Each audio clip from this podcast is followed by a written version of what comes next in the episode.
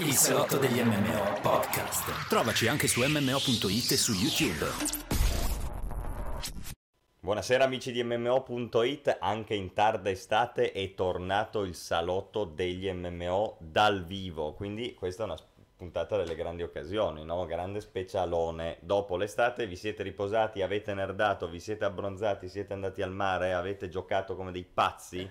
Io ho fatto tutte queste cose e ho anche trovato il tempo di fare il salotto degli MMO col buon Plinius. Eccolo. Benvenuto, caro Plinius. Grazie Askez, beato te, Askez si è goduto l'estate, invece io ero lì a streamare praticamente tutte le sere perché questa come avete visto è stata ed è tuttora un'estate pienissima e quindi praticamente tutte le sere o c'era Diablo o c'era New World o c'era Bless Unleashed o c'era Alien eccetera eccetera e quindi davvero non c'è stato un attimo di tregua. Quindi io diciamo le vacanze le ho fatte al computer sicuramente se ne è dato molto. Ehm, però adesso anche agosto volge il termine l'estate sta finendo quindi è ora di, è ora di cominciare i nostri consueti appuntamenti con il salotto degli MMO dal vivo insieme oltre che al buon Askes insieme alla nostra community Perché il salotto degli MMO è esso stesso un MMO. Buonasera ragazzi, Grandi. benvenuti e ne approfitto per ringraziare subito Valky che è diventato massivo. Grandissimo. Grande. Guardate com'è abbronzato, abbronzatissimo Askzo, un'invidia, guarda lì che infame, oh, Hai schifo. Se mi tocchi schifo- qua rimane anche un po' il segno. Sto schifoso, forse non si vede bene in webcam, è rosso come una ragosta. Io sono abbronzato al- dalla luce del computer. Certo, del certo. monitor. Certo, devono inventare gli schermi che ti danno anche un po' di ultravioletto. Il- sì, schermo lampada. Così ti viene il cancro, ma ti abbronzi anche nel frattempo. Bello, bello. Può valerne la pena. Buonasera ragazzi. Allora, caro Plinius, Bella raga. Di cosa parliamo questa sera? Ma parliamo di Noi dicevamo cose. l'altro giorno che facciamo un salotto agli MMO e lui mi fa, ma è passato un mesetto, tre settimane dall'ultimo, non è che ci sia poi così tanta roba da dire. E poi invece la roba da dire ce n'è come. Cioè, No, perché alla fine- all- inizialmente quando ho guardato ho detto, ma alla fine roba da dire non è che ce ne sia così tanta perché è, come dire, è sempre la solita storia, no? Come diceva... È un po' come, sì, come in effett- Call no, Duty questo è che vero. diceva stessa merda altro giorno. Same giorno. shit, different day. Esatto, però io prima parto con presupposto che comunque nei prossimi giorni avremo un sacco di streaming. Come al solito cominciamo con la tabella dei prossimi streaming. Ehm, perché? Perché anzitutto voi sapete, ne ho già parlato, che ehm, bisogna tornare su GV2. Allora, il buon Askez ho già fatto uno streaming di GV2, ma devo tornarci anch'io. Adesso qua già mi immagino i cori che dicono, ecco, vedi, quelli di MMO sono fanboy di GV. Ovviamente non è che si segue solo GV, però su Guild Wars... E comunque questa è una cosa che può essere agilmente smentita se andate a vedervi la replica del mio streaming. Esatto, tra 10 minuti di insulti a GV, però alla fine è uno dei migliori MMO, o comunque uno dei meno peggio, mettiamola così. Sai, alla fine uno critica tanto anche le cose che- a cui tiene, no? Eh, Perché certo, uno si, re- si può rendere conto del potenziale sprecato e quindi questa cosa qua fa incazzare, no? Come la Juventus. Esatto, infatti Zedo dice Askz l'ha stroncato un poco l'altro giorno in live GV2. Esatto, buonasera. Come la Juventus, mannaggia. Non apriamo un tasto dolente qua. Però io ho fiducia, ho fiducia in Acciughina. Ma certo. E risolleverà la situazione Allegri Oh, poi. Non c'è dubbio. Con lui col mercato in chiusura. Comunque, non divaghiamo. Quindi dicevo, no, eh, GV2 la verità è che io devo giocarlo, ragazzi, perché devo assolutamente farmi lo Skyscale in vista della terza espansione End of Dragons, di cui parleremo più tardi perché ci sono delle novità. Eh, e quindi, già che devo per, per fare lo Skyscale, diciamo che c'è un farming abbastanza lungo, c'è tutta un'operazione non lunghissima, però diciamo discretamente lunghetta per ottenere, per sbloccare lo, lo Skyscale che ricordo è la mount volante, no? Questo dragone che sputa fuoco. Eh, e devo assolutamente farlo, dicevo, prima l'uscita di End of Dragons, altrimenti rimango indietro, ciaone. E quindi eh, per sbloccare lo Skyscale bisogna fare la Live in Season 4. Live in Season 4 che proprio in questi giorni ArenaNet sta regalando gratuitamente, quindi un motivo in più per logare GV2. Infatti dunque- è tornata di moda, eh, c'è un botto di gente. eh sì. sì, certo, in vista dell'espansione sicuramente. E dunque lo facciamo ragazzi, già che io devo giocarmi tutta la Living Season da, da zero, dall'inizio alla fine, già che, già che lo devo fare, lo facciamo in live, cioè la giochiamo in live, così almeno posso condividere la mia sofferenza. E, e poi pian piano ci avviciniamo verso lo sblocco dello Skyscale. Ovviamente non solo GV2, come dicevo, ci sono un sacco di novità. Devo, tra l'altro, devo riportare una volta, devo decidermi a fare una maratona di Dark Alliance, così almeno lo finisco Ah. e poi lo disinstallo in diretta. Basta, giusto perché mancano tipo 3-4 livelli che sono abbastanza lunghi, quindi potrebbe essere uno streaming di un po' di tipo 3-4 ore. Ma devo fare una maratona Dark Alliance e poi si disinstalla. Poi nei prossimi giorni ne riporterò anche Imperium, eh, l'edizione HD delle grandi battaglie di Roma, Great Battles of Rome, su Steam.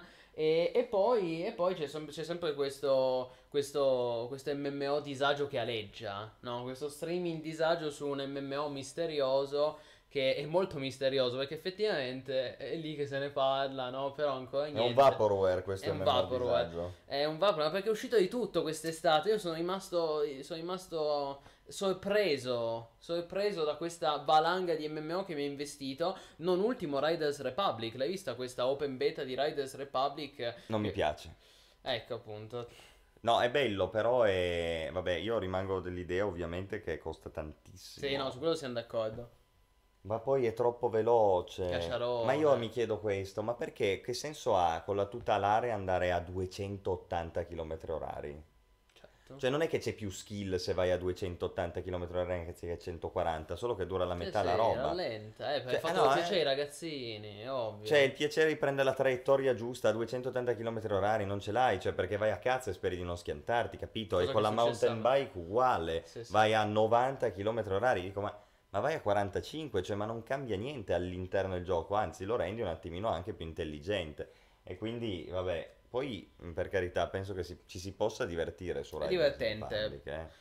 Però non per 60 euro No, prezzo sicuro. pieno, dai. Aspettiamo come Steep che lo regalino o che faccia comunque una fine più uno sconto più, più interessante che vada in sconto ecco io da quello che ho visto il problema principale di quel gioco personalmente è che è grezzo cioè ci sono tipo 6 discipline e alcune sono fatte bene altre sono fatte malissimo cioè fanno proprio fanno schifo tipo l'hai detto tu l- la tuta alare c'è anche il jet c'è sì. proprio l- i razzi Ma infatti è un Ma po' così. poi boh. hai, hai tipo questo Bobcat delle nevi con i razzi dietro. Cioè, quello fa schifissimo. Ma mi sarei fatto- aspettato qualcosa E invece, tipo, meglio. mountain bike, sci e snowboard, quelli sono fatti Sì, bene. Come mai ti chiedo io? Perché Perché, sono veri. No, Cioè, perché sono veri. sì. Cazzo, Anche eh, è vera. ma ne hai a qua- Ma sì, col, ge- col- coi razzi dietro. No, perché tu hai visto, e dai. sono due versioni. Ah. Una, una tutta là è proprio vanilla, liscia. Mm. Tu hai visto la seconda versione che stavo utilizzando quando hai proprio i razzi dietro. Eh, quella è sì. una cagata, capito? una Ci sono così tante discipline dello sport reale che andrebbero trasposte, si inventano il bobcat col razzo dietro Sì. e, e la tuta alare con i jet. È una Ma che porcheria, poi è, dai? porcheria, poi è una roba alla Ubisoft che devono aggiungere il più roba possibile. Ma Come sì, dicevo ieri, troiata. come dicevo ieri, quantity over quality.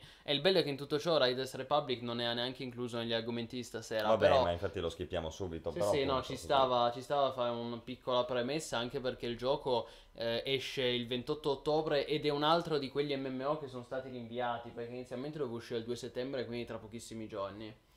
Comunque, Dammi ecco, acqua, va. sì, intanto Zedo dice vi sto seguendo intanto che sto in queue per il WWW. Sì, e parlava Grande. anche del fatto che GV2 per il competitivo è figo. Peccato che il competitivo di GV, sono d'accordo, eh, il competitivo di GV2 è stato abbandonato. Structured PvP eh, doveva essere una roba nuova venuta di Cristo per gli sport e tutto, l'hanno abbandonato. Buonasera anche a Cronos Il e a Passero, bella. benvenuti. Il WVV è figo, però è- è- anche lì già c'è un attimo in stato di abbandono Guarda. da molto tempo. C'è stata Guarda. l'ultima patch quest'estate dopo una vita che era fermo. Vediamo adesso con eh, Sì. End of Dragons. Allora, io sono abbastanza d'accordo per quanto riguarda l'SPVP, lo structure PvP su cui non si sentono novità da anni, se non le varie patch. pieno di bot tra l'altro. se non le adesso. varie balance patch. Considera ogni volta il PvP è una cosa che si autoalimenta da solo. Nel momento in cui esce una nuova patch di bilanciamento, eh, i giocatori PvP hanno nuovi contenuti per tre mesi. Però meglio il VV, perché il VV adesso a settembre esce in beta una prima versione delle alleanze, che è una novità di- che la community aspettava da tipo 4 anni. Ci vorrebbe anche un po' più di persistenza nel VV perché non è Certo. che ogni settimana resetti tutto. Dove sta il vero progress? Era l'occasione con End of Dragons, con i Luxon e i non reset ogni Kurzix. settimana. Certo. Aspetta. sei giorni e mezzo. Ah, ecco, e Kuzik e Luxon. Quella sarebbe stata una bella cosa figa perché rendevi un po' più persistente. Poi certo ci sono i problemi di bilanciamento, c'è la fazione che steamrolla le altre, ma sono dei sistemi per arginare una cosa del genere. Invece il WW di GV2 è un po' proprio fine a se stesso adesso, cioè fine alla settimana in corso. È bello, eh? Eh, probabilmente è la cosa più nuova e più azzeccata del gioco in senso assoluto. Però si poteva fare molto di più. Certo.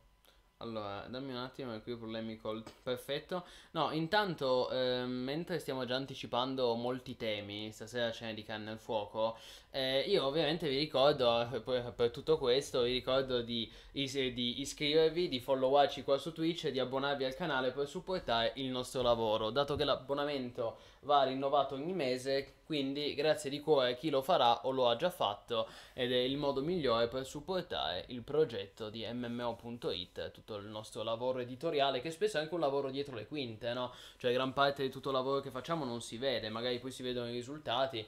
Pensate ad esempio banalmente alla, alla recensione di Crowfall che abbiamo pubblicato la scorsa settimana, che è stata scritta da Giulio, nostro nuovo redattore, che saluto un grandissimo lavoro, tra l'altro l'unica recensione momen- in Italia di- pubblicata di Crowfall e anche la migliore.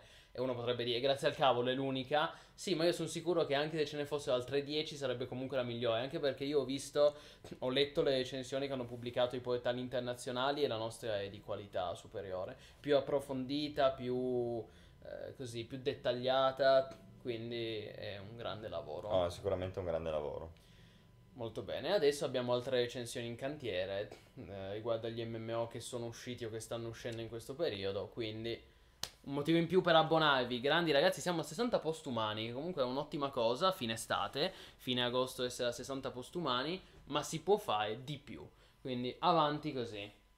Bene, partiamo quindi in bomba con gli argomenti della giornata. Assolutamente. Vuoi che cambiamo qualche ordine oppure procediamo come da scaletta? No, andiamo di scaletta, poi tanto di GV2 c'è poco da dire, quindi non è un problema. Eccolo, Crono, si è abbonato. Ehi, grandissimo. Vero un massivo postumano. Grazie mille di cuore. Avanti così. Seguite il buon esempio di Kronos. Grande. in generale quello di cui vogliamo parlare, que- attenzione, hanno seguito l'esempio di Kronos perché In anche due. Zoro58 si è abbonato, Grandissimo, grazie grande. mille. Grazie di cuore anche a Zoro. Avanti così, ragazzi. Verso l'infinito. Grandi. Grandissimi. Di cuore. Dicevo, gli argomenti di cui parliamo questa sera di per sé non sono nessuno di quelli è lungo, infatti contiamo anche un po' nelle discussioni che si verranno a creare Eh. in chat, ma iniziamo subito lunghi, caro Ask. col gigante nella stanza, anzi l'elefante nella stanza, Mm. World of Warcraft. Ecco. Io penso che non ci sia un tema di cui abbiamo parlato di più nei nostri salotti, in se- storicamente parlando, di Blizzard. In Eh, generale, anche G- no? secondo me se la gioca con GV, eh. Guild Wars anche ne parliamo sempre, giustamente. Sì, però Blizzard come casa è sempre un po' all'attenzione. Cioè, delle- sondaggio, ragazzi, secondo voi qual è l'argomento di cui storicamente abbiamo parlato di più nel salotto degli MMO? Bisogna andare a recuperare le puntate dal 2016 fino ad oggi, sono 5 anni. Sandbox PvP full loot. No, secondo me, io voto Guild GV. Wars 2, Blizzard. Io, vo- io voto Guild Wars, inteso come franchise in generale, quindi GV2, GV1. Allora, avete visto che Prossimo. questa settimana nella- eh, su World of Warcraft eh, hanno annunciato l'imminente arrivo di questa nuova patch, che di per sé sarebbe anche una cosa positiva, considerando Certo. soprattutto il fatto che Shadowlands è stato molto criticato perché l'aggiornamento era lento e poco incentivante. Come sempre, no? ricordiamo che la prima patch post Shadowlands 9.1 è uscita Sei mesi dopo l'anno. giugno, mi sembra. Sì, eh, fine giugno. Sì, sì, o giugno, luglio. ma era Sì, più sì. di sei mesi dopo Sì, l'anno. sì, più di sei mesi dopo il lancio, dopo che Quindi- uscì a novembre. Ovviamente la gente si chiedeva cosa fare nel frattempo, no? E tra- oltre a chiedersi cosa fare nel frattempo, per la verità già dalla beta aveva individuato la community dei punti critici, chiamiamoli così, all'interno di World of Warcraft. Uno su tutti era il sistema dei Covenant, no? Le congreghe. Certo. Eh, perché questo? Perché nel momento in cui sono state messe le congreghe, che di fatto sono delle reputazioni glorificate, eh, però a queste sono stati aggiunti dei poteri, dei bonus che ovviamente erano destinati a diventare meta Le per Covenant. forza di cose, perché nel momento in cui tu metti anche solo un più 1% a qualcosa, eh, quando vai a fare il contenuto di altissimo livello, anche quell'1% conta. Eh. Quindi, se uno, come è stato fatto in Blizzard, in World of Warcraft, vincola questi bonus al completamento di determinate quest o al completamento di una reputazione Mhm. che escludono altri, cioè puoi avere solo quel bonus lì o solo quel bonus là, è Certo. evidente che la gente non sceglierà certo per piacere, per loro o per cosa, ma sceglierà Convenienza. certo per il meta che quindi, c'è di volta in volta. chiaro. Con il risultato che un sacco di gente gli ha detto: Ma allora che cazzo di senso hanno queste congreghe se poi tanto siamo vincolati nella scelta? E poiché non si può cambiare a metà, se uno sbaglia, poi è un casino inenarrabile. Eh, no? sì. Poi c'era tutta una questione di grinding dei secondi PG, per cui c'era Torgas che andava rifatto mille volte anche con i secondi PG, insomma, una Tower serie di cose che non andavano bene, La no? torre dei dannati. In generale era una situazione di scarsa quality of life, lamentele che comunque anche a livello concettuale venivano poste dalla community fin dai tempi della beta, quindi non è che abbiamo scoperto niente con i No, nove mesi, anzi di Sì. più, da cui è uscito Shadowlands. Adesso finalmente Blizzard ha detto ok, vi abbiamo ascoltati e facciamo mm, con la prossima patch, questa notizia di questa settimana, la prossima imminente patch avrà molti cambiamenti, tra cui anche per esempio una riduzione del grinding dei secondi PG e il discorso del cambiamento più agile delle congreghe, che sono appunto le due cose fondamentali che mh, per la verità venivano chieste fin dai tempi Sì, oscuri. devo- Batteria scarica, questo non è un Ah, rip. Devo dire che hai detto molto bene. No- non brutta Shadowlands, ma poca quality of life. Perché Eh, è una, generale- è una bella espansione comunque. L'abbiamo recensita positivamente. Io penso che col senno di poi comunque si debba vederla con un occhio maggiormente critico. Secondo me, per quando è uscita, era un'ottima espansione. Il problema è che non c'è stato supporto post lancio e la quality of life, come hai detto tu. Non lo so, siamo un po'... un- eh, c'è un po' di stanca anche lì. Quello sicuramente. Eh, nel dopo momento in 16 cui- anni.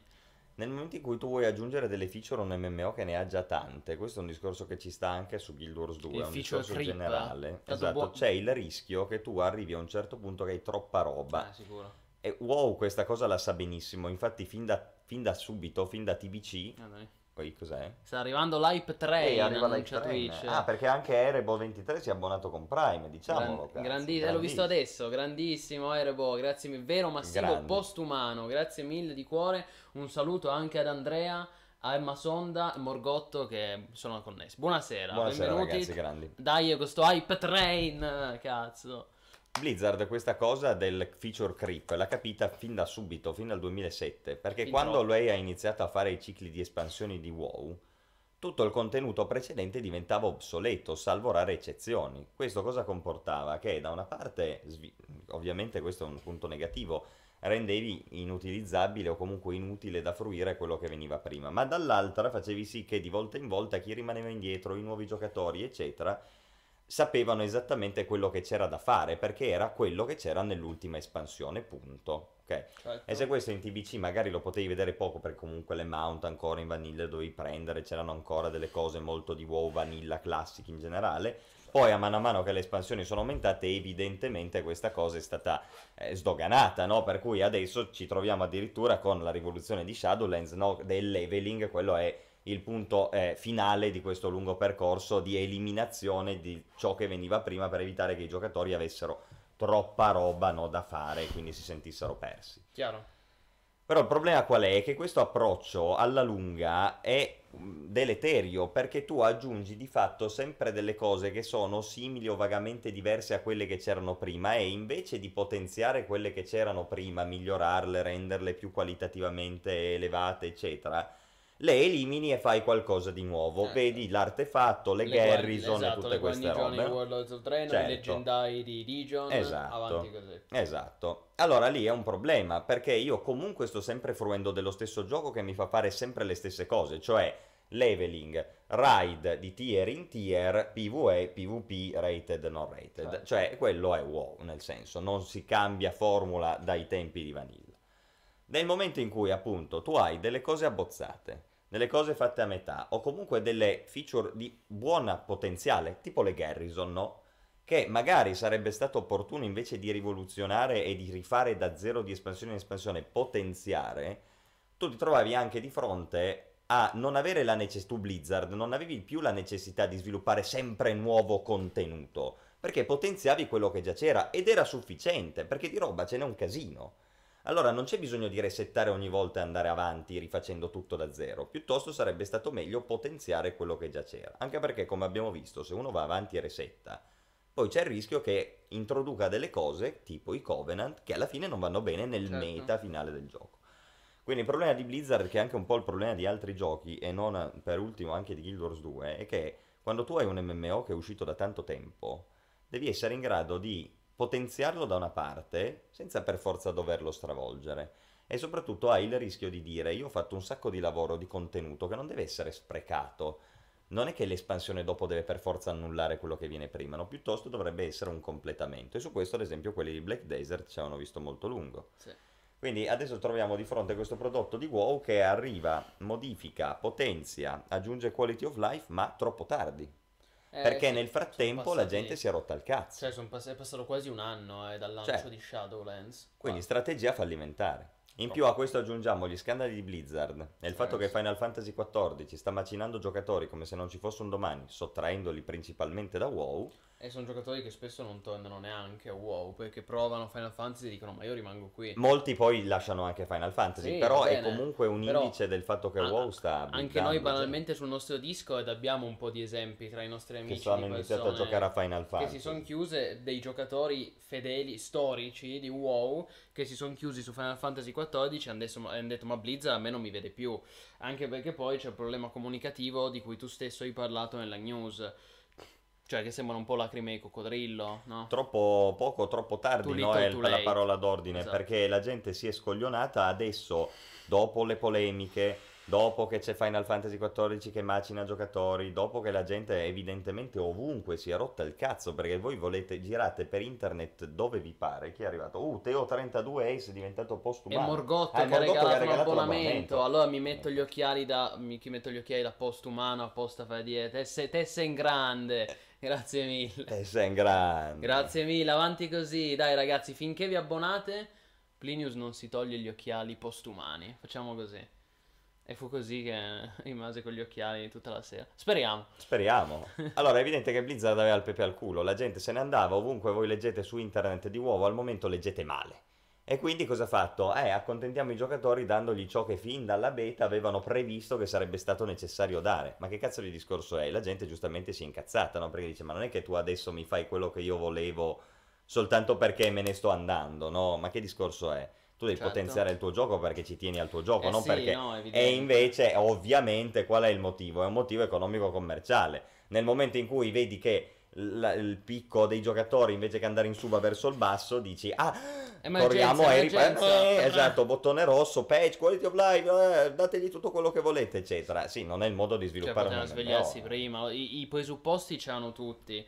E tra l'altro, questo loro messaggio di scuse non è. Questo, questo loro messaggio è neanche apparso così, così sincero. Cioè, non sono state delle scuse sincere. Ehm, non, cioè, Blizzard avrebbe bisogno di fare una marcia indietro. Eccolo, un altro abbonamento. Panez diventato postumano. Grandissimo, vero massivo postumano. Grazie mille di cuore anche a Panez. E io continuo a tenere gli occhiali. Te sei in grande. Avanti così. No, dicevo, Blizzard in questo momento, che poi in realtà lo sappiamo che non è più Blizzard purtroppo, è Activision Blizzard, e ha preso possesso lì dentro, cioè ha preso il comando lì dentro, la vecchia Blizzard è morta e purtroppo non è più una frase fatta. Eh, ormai sappiamo che è così, dei, ve- dei vecchi veterani non c'è praticamente più nessuno, sono tutti nuovi sviluppatori e eh, tra l'altro senza una visione chiara ehm, che insegue una visione una visione che insegue gli azionisti di fatto, il maggiore... Prego.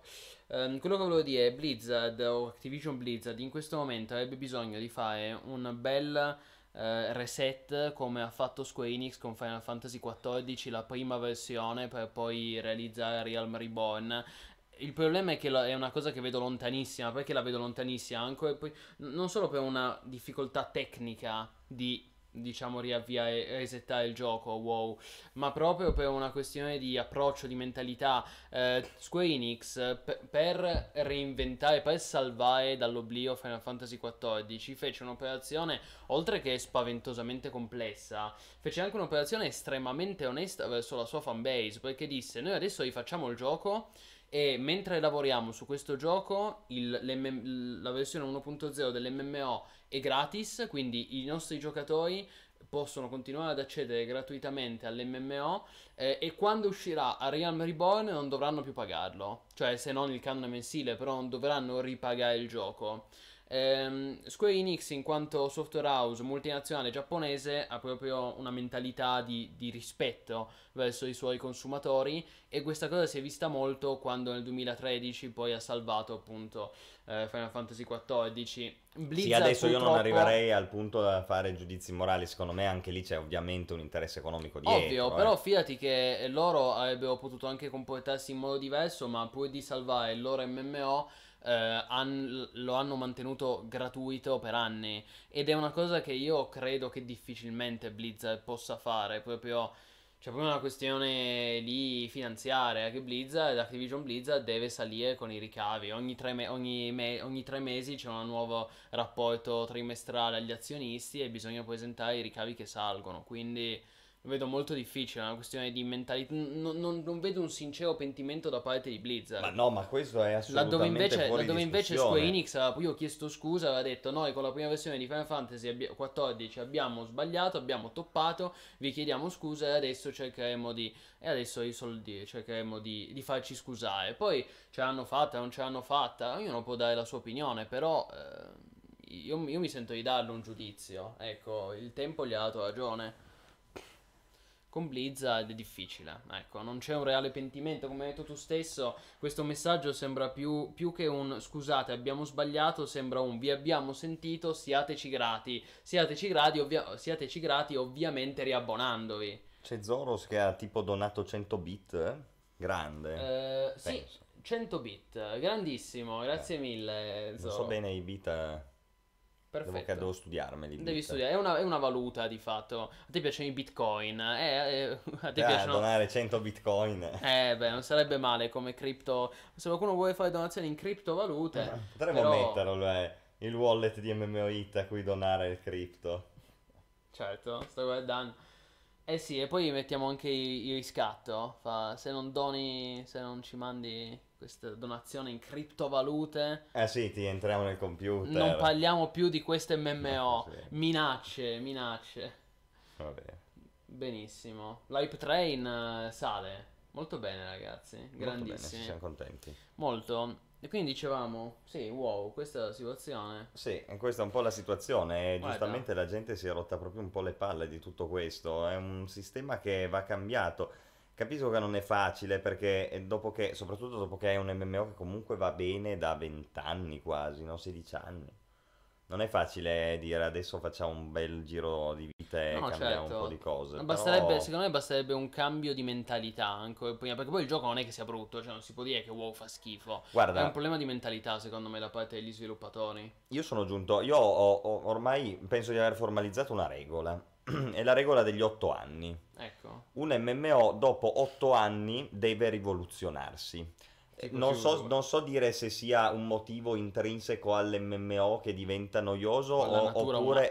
Esatto, è nella mercato. natura della società che in otto anni cambia su, cioè il mercato dei videogiochi in otto anni cambia così tanto che comunque per quanto tu abbia fatto bene, quello che hai fatto otto anni prima non può più andare bene.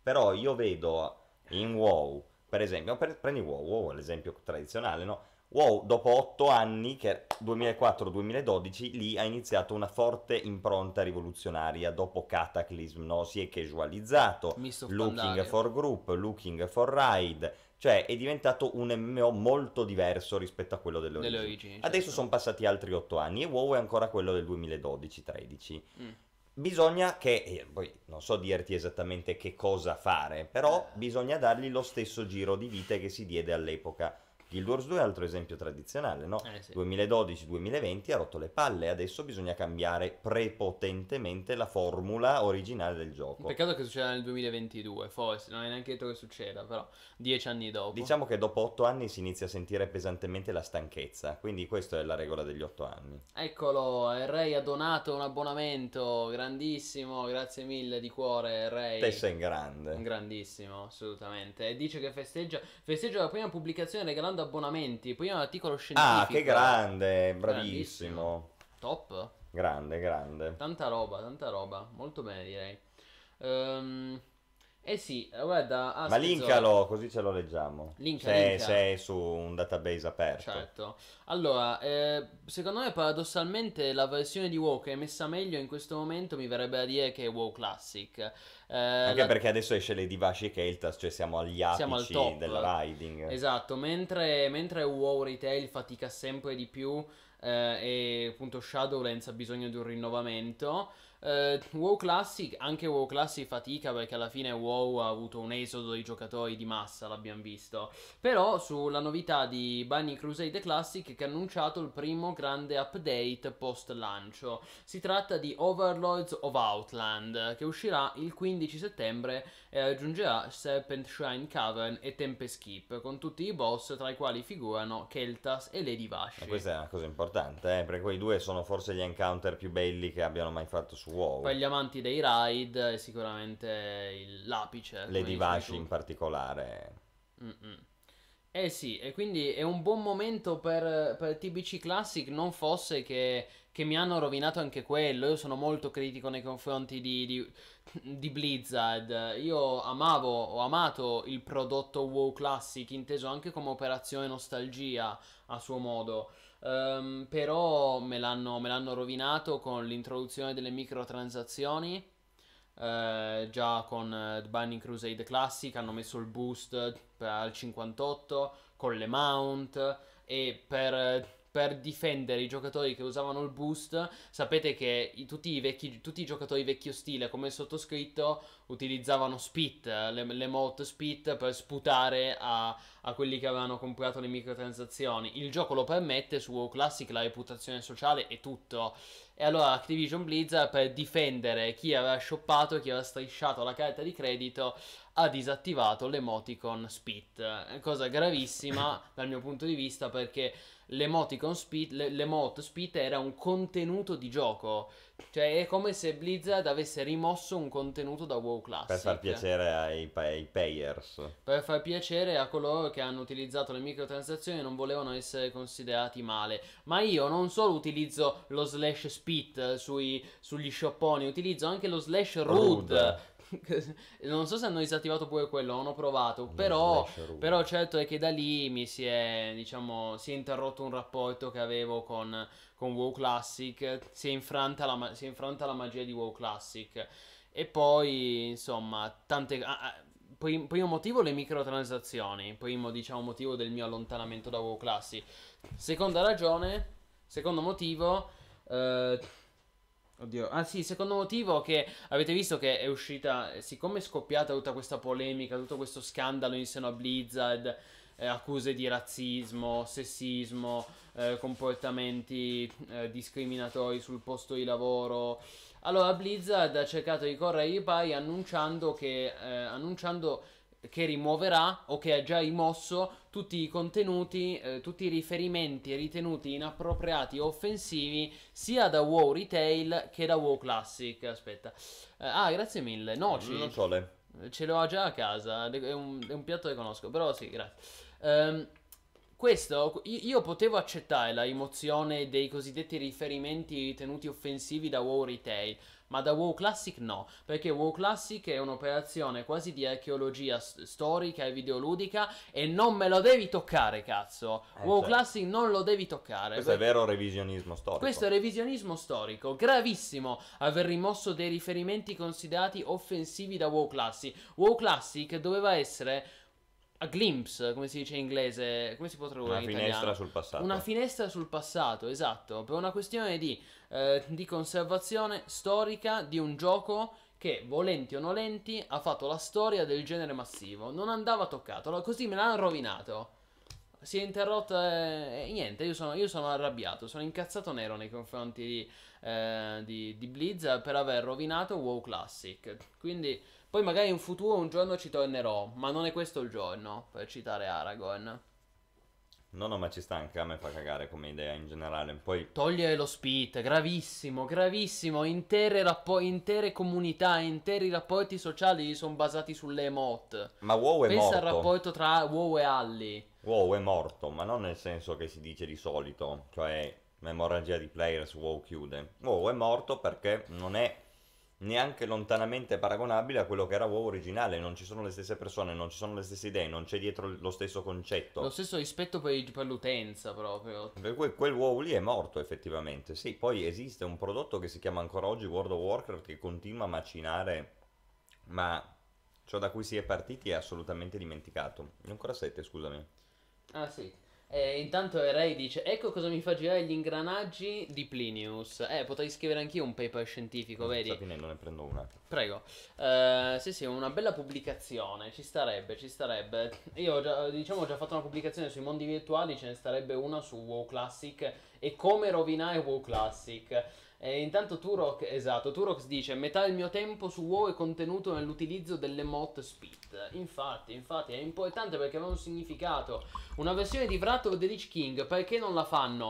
La fanno, BS, ovviamente la fanno. È il segreto di Pulcinella.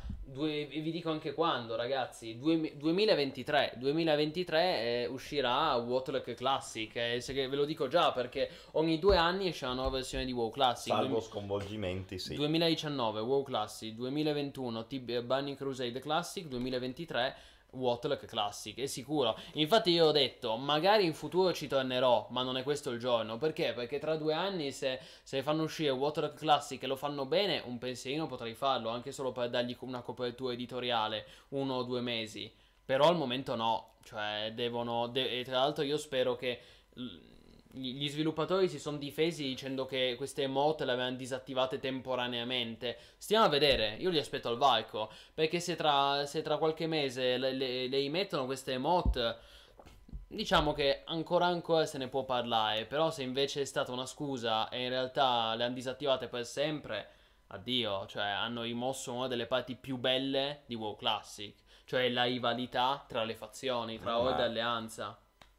Una E follia. tra giocatori soprattutto. Comunque non ne sta combinando una giusta, è incredibile. Sì, sì, no, ma ormai Blizzard e ormai Activision Blizzard è l'esempio di un'azienda che è guidata dalla volontà di guadagno, e lo si vede dal, dal CEO Bobby Kotick che è al vertice. E per questo io vedo molto difficile che possano riprendersi. Ormai ne parlavamo negli scorsi salotti. Ormai il modello che va per la maggiore in quell'azienda è il modello Call of Duty. Quindi ogni anno un nuovo capitolo venduto AAA venduto a prezzo pieno, più un free to play Battle Royale, più un gioco per mobile, che infatti adesso Blizzard svilupperà anche per Hearthstone e WoW, cioè per Hearthstone c'è già, però svilupperanno anche un gioco mobile di, di Warcraft sicuramente nei prossimi anni. Eh, il Pokémon Go ambientato nell'universo di Warcraft, aspettiamocelo.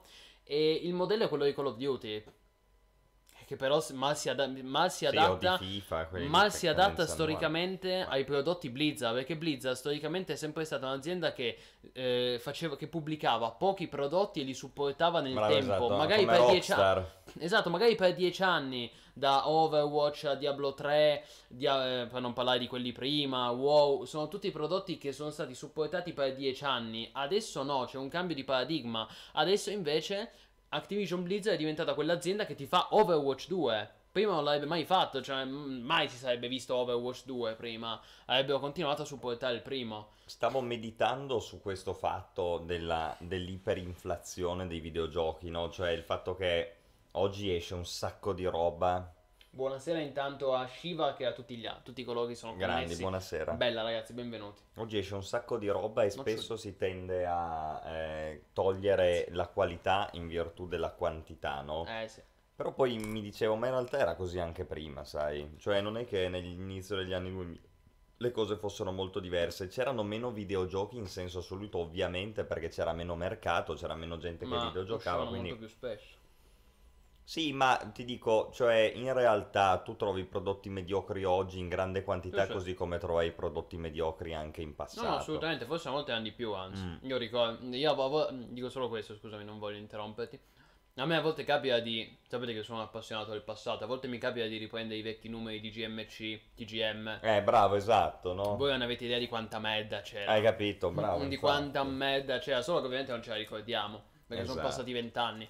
Esatto, no, il problema di oggi più che altro è che anche chi avrebbe i mezzi e le capacità di fare dei prodotti buoni Mm-hmm. si è in qualche modo s- si è soggiogato al mercato, Eh, no? sì. E allora tende invece di fare il prodotto buono a fare il prodotto commercialmente viabile. E la cosa tragica poi di tutto questo discorso è che alla fine, e questo eh, lo possiamo esemplificare ancora più che da Blizzard con BioWare, no? BioWare è stato proprio l'esempio classico di scuola di una software house che si è rovinata perché invece di fare pochi prodotti di qualità ne ha iniziati a fare tanti di merda. E questa roba qua è deleteria anche dal punto di vista delle vendite, paradossalmente, perché uno parte con le migliori intenzioni pensando di farsi i soldi e magari se li fa sul breve periodo, perché le vendite comunque ce le hai. La voglia. Però il problema è che poi passano 3 o 4 anni di prodotti così e di polemiche come quelle che hanno investito Blizzard o BioWare e alla fine il- il- l'ennesimo prodotto che dopo 5 anni tu pubblichi non te lo compra nessuno, finisci malissimo. Ma e sì. quindi, boh, cioè a quel punto lì uno dice, ma forse no, in generale, considerando anche il fatto che oggi c'è una grandissima scena indie che ti può offrire altri generi di prodotti, ma non c'è alcun bisogno di fare un discorso, non c'è alcun bisogno di avere i giochi con cadenza annuale, capito? Chiaro. Cioè, questo non c'è mai stato per la verità perché su FIFA, Tra PES e compagnia potremmo lamentarcene fin dai tempi di chissà quando, però in generale oggi ancora di più. Cioè oggi piuttosto con tutta la tecnologia che c'è eh, disponibile, i nuovi algoritmi di machine learning, l'incremento della potenza computazionale, le prime gestioni della fisica in tempo reale, cioè ne avresti di roba su cui concentrarti per fare un prodotto lungo, di sviluppo lungo, invece. ma che poi alla fine rivoluziona, esce, innova, e invece no. Invece no, anche chi ne ha i mezzi, anche chi una volta avrebbe fatto questo discorso oggi non lo fa più. Penso che sia rimasta di fatto Rockstar e poi purtroppo questo discorso qua in realtà che sembra molto bello sulla carta è inficiato da Star Citizen, che è, una- che è un dramma per l'industria dei videogiochi.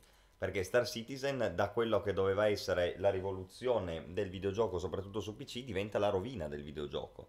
Perché è il prodotto che ti dimostra che invece hanno ragione loro. Cioè che invece di fare il gioco lungo che innova è meglio fare il gioco breve che almeno esce. È purtroppo il gioco sì. del... Eh, certo, e quindi quando tu andrai dagli azionisti e loro ti diranno, eh però tutto sommato io non voglio avere la merda che c'è su Star Citizen per quanto quello guadagna un sacco di soldi, cosa che poi è tutta da dimostrare perché sono finanziamenti una tantum, il problema è mantenerli a lungo periodo. E quindi vedi che poi alla fine trovi anche le ragioni di chi ti dice no, è meglio fare tanti prodotti del cazzo perché a noi ci interessa una revenue continua, No, invece certo. Ma che eh, botte di quattrini. Eh, però poi c'è eh, dall'altra parte c'è il caso di GTA 5 o di Skyrim che da anni fanno, portano mil- milioni, Eh, miliardi nelle casse delle rispettive sono- società. Quelli lì sono prodotti fatti con ancora una mentalità vecchia, una mentalità di una software house che si prende il suo tempo per tirar fuori dal Sì. cappello un gioco coi controcazzi. Sì, sì, sì. E Poi infatti io quando Online. si critica spesso GTA Online eccetera, io sono il primo che dice che ci sono delle criticità. Ma Dio, ma se ce ne fossero di prodotti come GTA 5 e GTA Online, perché quella è l'innovazione, poi ti può piacere, non ti può piacere, Certo. lo ritieni troppo pay to win, pensi che sia stato sacrificato Red Dead Redemption ed altri prodotti per GTA Online, ok, tutto giusto, per carità. Però il gioco è bellissimo, cioè è il gioco che tu ti ricordi e per cui tu dici, gli hai proprio valsi questi 60 No, ma sono giochi belli, gioco, un gioco bellissimo. Il problema è che da dieci anni continuano i proporci e master di GTA, come dice anche Dark Ham. Ci starebbe GTA, GTA 6, però finché continua a vendere, chi glielo fa fare? Cioè, sicuramente in sviluppo. Ma è GTA perché 6, questo discorso però- è perché uno guarda Rockstar come se fosse il messia, Eh. perché è l'unica che fa ancora giochi del genere, cioè se tutte le Rockstar, software house Bethesda, grosse, esatto, facessero tu un anno c'hai il nuovo GTA, un anno c'hai il nuovo Elder Scrolls, un anno c'hai il nuovo Max Payne, No, no, tanto per dire un altro che è morto. ma è ovvio. Ok?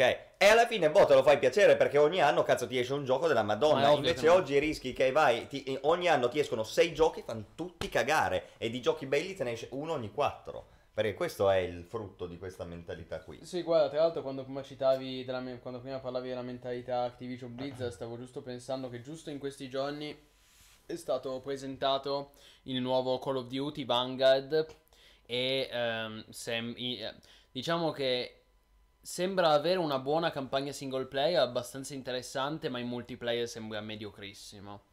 Cioè, estremamente derivativo, an- anche poco meno bello degli altri, meno, in- meno riuscito degli altri.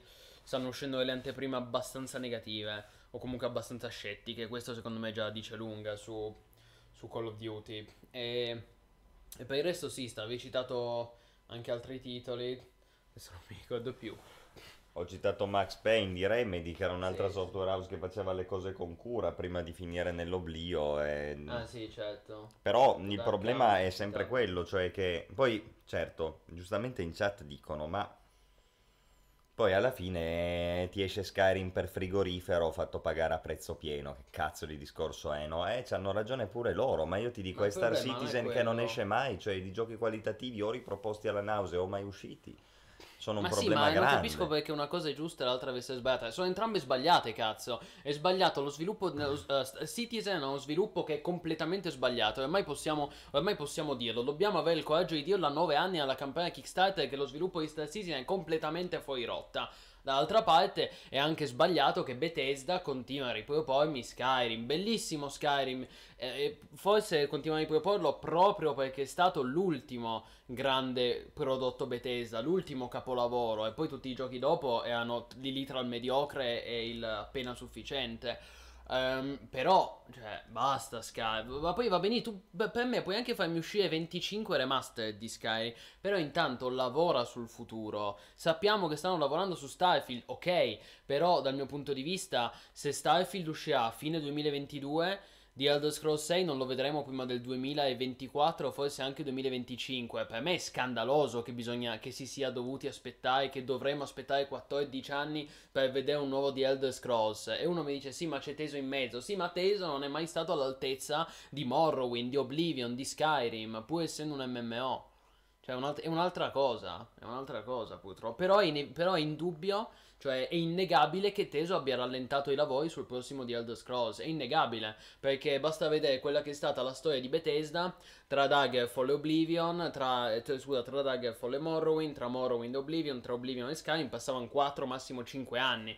Quando è uscito Teso, improvvisamente 15 anni.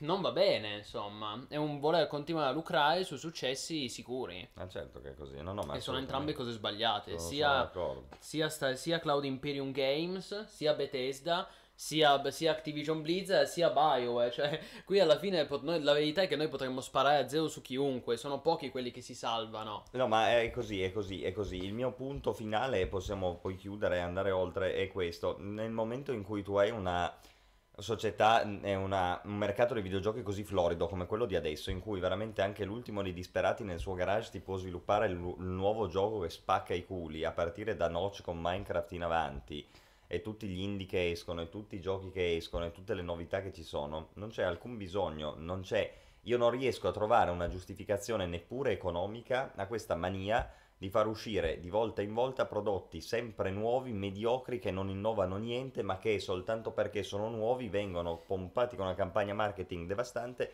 e puntano sulle vendite del day one, senza però poi offrire veramente un qualcosa di duraturo nel tempo e anche di memorabile, perché sono tutte cose dimenticabili. E se questo era vero anche una volta, oggi è più deprecabile perché uno non c'è questa necessità, di nuovo. Due, le software house che una volta ti facevano uscire i prodotti memorabili, oggi ci sono adagiate su questo concetto qui. Questo è il problema, capito? Poi anche l'altro estremo è sicuramente sbagliato. Il mio discorso era quello lì. Boh. Sì, sì, assolutamente. Poi, come dice anche BS, è preoccupato per Diablo 4. Lo sono anch'io perché ehm, io ero fiducioso. Cioè, io in Diablo 4 vedevo delle buone cose. L'abbiamo sempre detto che vedevamo dei buoni auspici. E perché adesso no, scusa? Eh, magari il gioco sarà anche bello. Io però sono, sono un po' pessimista perché hanno fatto fuori il- parte del team di sviluppo, cioè i leader. Hanno fatto fuori il game director, Luis Barriga, e il- anche il, il seni- uno dei senior director. Magari uscirà comunque, ma aspettatevi sicuramente dei ritardi sulla scaletta di marcia. Cioè, io sono assolutamente convinto che ehm, se vedremo Diablo Immortal il prossimo anno, quindi Diablo Immortal uscirà nel 2022, ma anche lì dopo 4 anni che è stato presentato per un gioco mobile free to play, boh, vabbè, 4 anni di... Ehm, e, e Diablo 4 non lo vedremo prima del 2023 nella migliore delle ipotesi. Beh, potrebbe anche... Dai, dai, ancora. Poi non dico che sarà brutto, eh. Io rimango cautamente fiducioso. Non credo che sarà un gioco di merda, perché Blizzard lo sa che gli- lo- l'aspettano al varco. Secondo me stavano andando nella direzione giusta. Sì, Io sì, ma aspetto- sicuramente. Però poi è arrivato questo scandalo dei licenziamenti, hanno perso centinaia di sviluppatori e non è un'esagerazione. speriamo che si mettano in carreggiata. Perché alla fine il peccato originale, se voglio, tu prima citavi i giochi che venivano svilupp- supportati, se vogliamo a me viene sempre da pensare che il peccato originale è nato poi io con Diablo 3.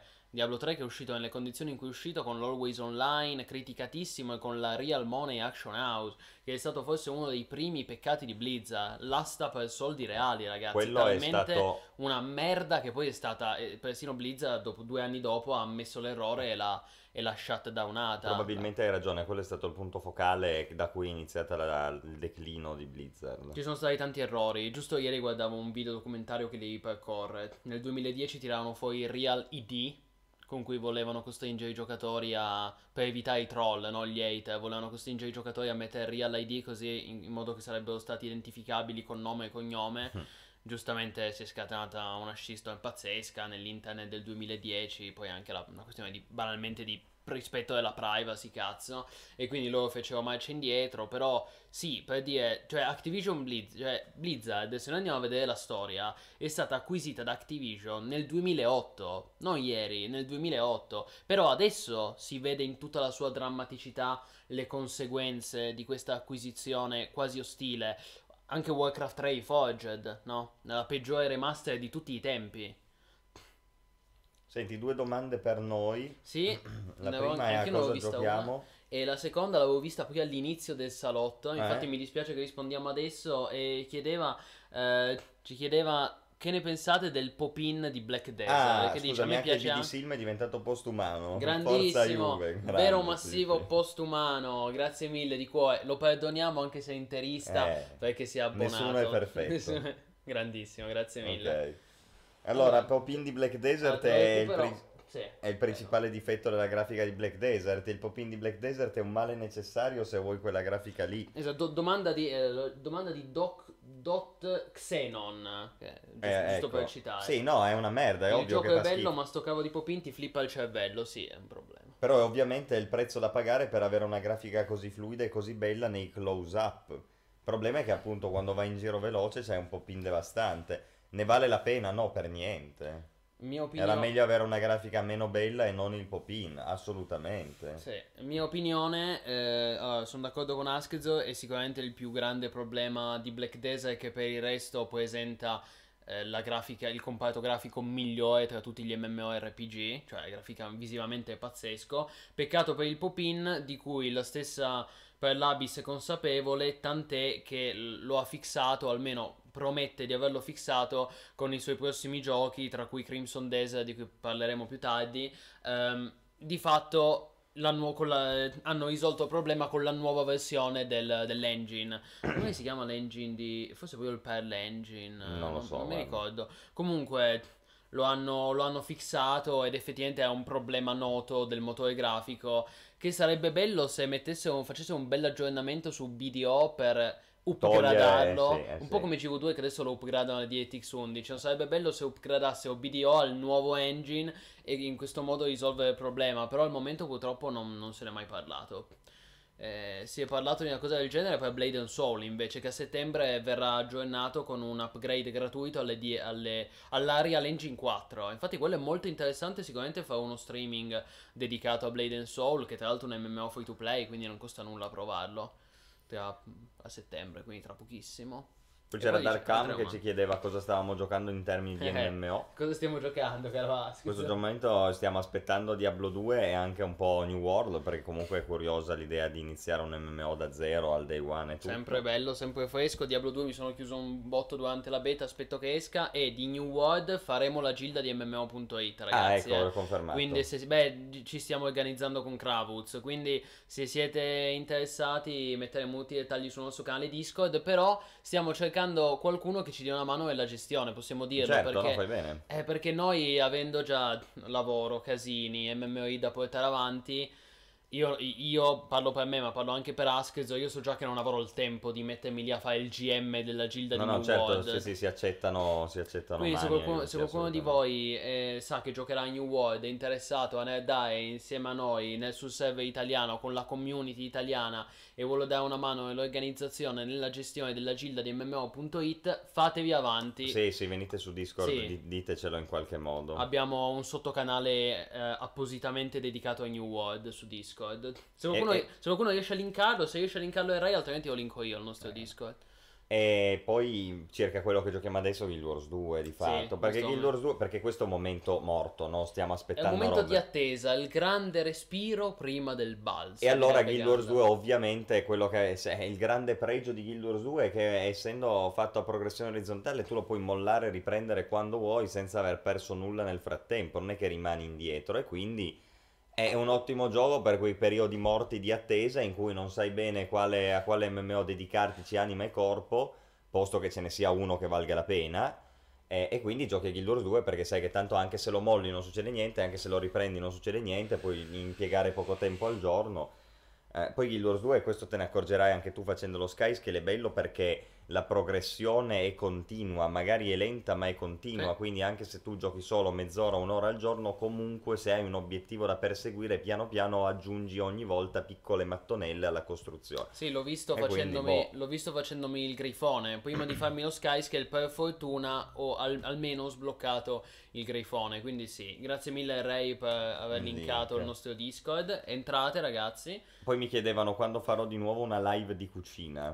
Eh. Eh, se è richiesta la facciamo, se Esatto, tu Ask, quando è che fai qualche streaming? Una live di cucina, ho fatto Guild Wars 2 due giorni fa, ma Sì, lo sì, rifacciamo certo. Guild Wars 2. La cucina degli MMO. Perché Guild Wars 2 comunque è piacevole, ma sai che l'ho rivisto anch'io? Perché è bello vedere la gente che fa i dungeon. Hai visto i tuoi stessi, il Sì, tuo sì, stesso streaming? Perché è piacevole vedere Ask che cura. Eh beh sì, perché è bello vedere la gente che sa quello che sta facendo comunque, Mm. certo. Certo, poi che ne pensate di ESO? Vi piace? Non tanto. Ha Allora- tanti problemi, non è un MMO che mi ha Allora, mai guarda- attirato molto, l'ho trovato noioso. Prego, Plini. Sì, Chrome Edge, a differenza di Askezo, io ci ho giocato tanto a Teso, ci ho giocato tanto perché eh, io ero redattore che se ne occupava per Spazio Games. Quando scrivo per Spazio Games io eh, mi occupavo delle anteprime delle recensioni dedicate di Elder Scrolls Online. Infatti se vai a leggerti, se, vai a- se cerchi su Google di Elder Scrolls Online Spazio Games recensione, leggi, leggi il mio articolo nel, 2000 nel 2014. Ehm, il problema di ESO è che ha tanti problemi, che appunto è una, è una tautologia se vogliamo, però eh, ho sempre, io ho sempre trovato che ehm, ha, tanti, ha tanti difetti e tante lacune che purtroppo gli sviluppatori di Zenimax non hanno mai davvero voluto risolvere definitivamente. Magari, hanno, magari hanno messo una pezza su questo, hanno messo una pezza su quello e rispetto al day one è migliorato tanto. Cioè, se uno ricorda com'era il gioco nel 2000 maggio 2014, al day one era un disastro di bug, lag, crash eh, e aveva anche il canone mensile obbligatorio. Quindi rispetto ad allora è migliorato tanto. Però è anche vero che quando è uscito era il 2014, adesso siamo nel 2021 e ci si aspetta uno standard qualitativo superiore. E io trovo che dunque. Il combat è noioso, Sì, le è animazioni fanno dis- cagare, non c'è, eh, il mondo virtuale fa schifo, è piccolo e denso, troppo denso. Eh, leveling è una roba che piuttosto di livellare su ESO mi tira una coltellata nel ginocchio. Lui, lui, eh, è molto esagerato, però effettivamente ci sono dei problemi di tedio eh, nel combat di ESO. Ci sono altre cose che guardavo che magari alla fine sono belle, riesci anche a fartele piacere, però... Però con tutti questi difetti non mi è mai sembrato il gioco giusto per investire il tempo necessario a fare bene il gioco su un Aggiungo MMO. altri due, aggiungo altri due difetti. Eh, chi ci gioca sa quanti problemi ha tutt'oggi di, eh, di lag, di, di prestazioni. Eh, han- hanno dei grossi problemi i server, quelli di, di Zenimax. A volte ci sono delle manutenzioni ai server che durano 12 ore, cioè delle robe che noi che siamo abituati a GV2 non abbiamo mai visto. Poi GV2 ha altri problemi, eh, intendiamoci. Eh, un secondo problema io l'ho sempre trovato estremamente esoso. E lo dico pure. Ah, sì, è vero, costa anche tanto. sì, Costa è tanto, vero. costa tanto perché? Perché Zenimax e Bethesda sanno che The Elder Scrolls, The Elder Scrolls vende come il pane, però è overpriced ma a dei livelli e, que- e questo ve lo dico nonostante mi renda perfettamente conto che io sono un privilegiato, perché essendo io un giornalista videoludico per anni ho ricevuto i codici dai PR ed era tutto gratis, però io dicevo, io ho appena giocato, eh, ho appena recensito questa espansione, tipo Morrowind, la prima espansione. Io l'ho ricevuta gratis dal PR perché ho fatto il mio lavoro, ok. Ma se non l'avessi ricevuta gratis, questa espansione costa 40 euro. Ma Morrowind, eh, non di Elder Scrolls 3 Morrowind, ma l'espansione di Teso si merita 40 euro? No, assolutamente. Cioè, Morrowind era di fatto un DLC un po' più grande degli altri che per me si meritava 15 euro, massimo 20. Poi, se tu consideri che di Teso devi pagare il gioco base. È vero che ci sono dei, dei momenti in cui lo mettono free to play. Adesso, ad esempio, è appena finito un evento free to play. Però sono delle eccezioni che durano pochi giorni. Di base, tu di Teso devi acquistare il gioco base. In più, devi eh, acquistare le singole espansioni, i, i cosiddetti chapter, cioè i capitoli che escono ogni anno. E in più devi pagare il canone mensile, l'ESO Plus, perché se non paghi l'abbonamento non hai accesso. Cioè, eh, l'ESO Plus è fondamentale per avere accesso a tutti i DLC. A meno che tu dici io non pago l'ESO Plus e mi acquisto singolarmente tutti i DLC, ma è una spesa folle. Cioè, tipo di. Considerate che ogni anno escono 3 DLC e un'espansione. Cioè, vuol dire ogni anno spende, non, non so, 60 euro, tipo di più. Ehm, eh, di più di 60 euro. Quindi alla fine, se vuoi spendere il meno possibile, No, devi. beh, ti conviene se sono 60 euro in un anno, 12 al mese. No, infatti costa, 120. no, co- costa di più di 60 euro. Però l'Esoplast ti dà anche accesso, ti dà bonus, ai Bonus gold, bonus all'Expo, sì, bonus sì. al crafting, bonus a qualsiasi cosa. Quindi alla fine, se uno vuole giocare seriamente a teso, deve, oltre ad acquistare il gioco base, deve acquistare l'espansione ogni anno, quella nuova che esce ogni anno. E in più deve, deve- deve pagare il canone mensile, l'ESO Plus. Quindi come dice è il Ray- molto esoso. Come dice Ray, tutto il modello economico è fatto per Esatto. spingerti a fare l'esoplast. Io poi, non, io poi non lo facevo perché mi ho creato tutti, tutti i miei trigli mighi per non pagare. Però è pensato per quello. E quindi capite che diventa estremamente esoso. Cioè, a sto punto costa meno eh, World of Warcraft, costa meno Final Fantasy XIV. Cioè. E il problema è che Teso comunque ha tanti difetti, come dicevamo, nelle animazioni, nel combat system, nel gameplay, nelle quest. E ogni anno escono queste espansioni in cui Zenimax promette dei- degli enormi miglioramenti alla formula di gioco. Sì, e poi è sempre la stessa e roba. poi ogni volta è sempre la stessa, la, st- la stessa minestra trita e ritrita. Lo abbiamo visto anche con l'espansione che è uscita quest'anno, Blackwood. Eh, se ne è occupato Nolvadex della recensione e Nolvadex è meno severo di me. Io in generale sono uno più critico quando recensisco un prodotto. Però anche Nolvadex mi diceva, guarda, l'unica cosa carina di Blackwood è che hanno messo i companion. Eh, quindi gli NPC che ti seguono e combattono insieme a te, ma per il resto è una rottura di palle infinita. Cioè, noios- queste noiosissime, tutte fatte con lo stampino, città morte. Perché poi la verità è che il mondo di Teso non, non sembra un mondo virtuale Ma vivo. no, fa cagare il mondo Cioè, di Teso. il mondo di, te- il mondo di Teso, a parte, ok, il gioco, il pregio del gioco è che è molto giocato, quindi vedete tanti player. Però il modo in cui è creato l'open world è, è morto, è finto, è artificioso. Certo, certo. Quindi ci sono queste città in cui È non un c'è bel nessuno. quadro, ma... È un quadro, sì, è esattamente un palcoscenico. E non c'è niente Beh. dietro quel palcoscenico. E quindi anche Nolvares mi diceva: Guarda, purtroppo anche l'espansione di quest'anno Blackwood non ha migliorato il gioco. Il- col senno di poi, la migliore è stata Elsewhere, che aggiungeva il negromante. Però per il 2021 anche Teso ebbe bisogno di una grande, di una grande rinnovamento. Da quant'è che è uscito? 2014. Quindi sono? eh, 7 anni. Come vedi, Il prossimo anno. la regola otto degli. 8 anni regge anche Il- su ESO. Eh, il prossimo anno, ragazzi, ci si aspetta un grande miglioramento. Infatti, noi non l'abbiamo mai inserito nella nostra- nel nostro catalogo dei migliori MMO. Perché io trovo assurdo che Zenimax non sia. Cioè, Zenimax magari è anche consapevole, è sicuramente consapevole di questi problemi, con tutti i fi- milioni di feedback che gli sono arrivati in questi anni. Però poi alla fine non, non ha voglia o comunque non ha interesse di investire così tanto per migliorare il combat system, per rinnovare le animazioni, per migliorare i server, i problemi di lag. Eh, però, ragazzi, un MMO col canone mensile, cioè non può avere questi problemi. E questo è ESO. Mm. Buonasera Creep Angel, sì, abbiamo fatto una parentesi lunghissima. Esatto, come dice Harry Maschi, il plus è imprescindibile soprattutto se, soprattutto se vuoi craftare, se no te la puoi sfangare. Pensa Harry Maschi, io ero talmente matto quando ci giocavo che ero arrivato al cap del crafting senza pagare il canone mensile, però non prendetemi come un esempio, cioè ho fatto follie su quel gioco. Esatto, Skyrim era, eh, da questo punto di vista, era un mondo molto più vivo. Cioè, tu in Skyrim ti sentivi parte di qualcosa, inteso letteralmente tutto. Eh, lo vedi, è tutto finto, è tutto un teatrino costruito attorno al giocatore. Che è incredibile se, se pensiamo In un che... MMO. Esatto, è incredibile. Poi il paradosso che Sì. Teso è un MMO mentre Skyrim è un single player. Quindi dovrebbe essere il contrario. Invece il paradosso di Teso è che è, tutto finto nel suo essere un MMO in cui il protagonista È un MMO giocatore- single player, no? è l'ennesimo MMO in cui il giocatore impersona l'eroe prescelto per salvare il mondo dalla distruzione di Molag Bal e di tutti i principi detrici. Ma che roba è, dai, su... Comunque, lo stesso si può dire per Guild Wars 2. Sì, Puoi dire due robe di. Guild Wars 2 o ce ne fottiamo? Perché io non so, cioè, francamente... Sei parti già così negativo?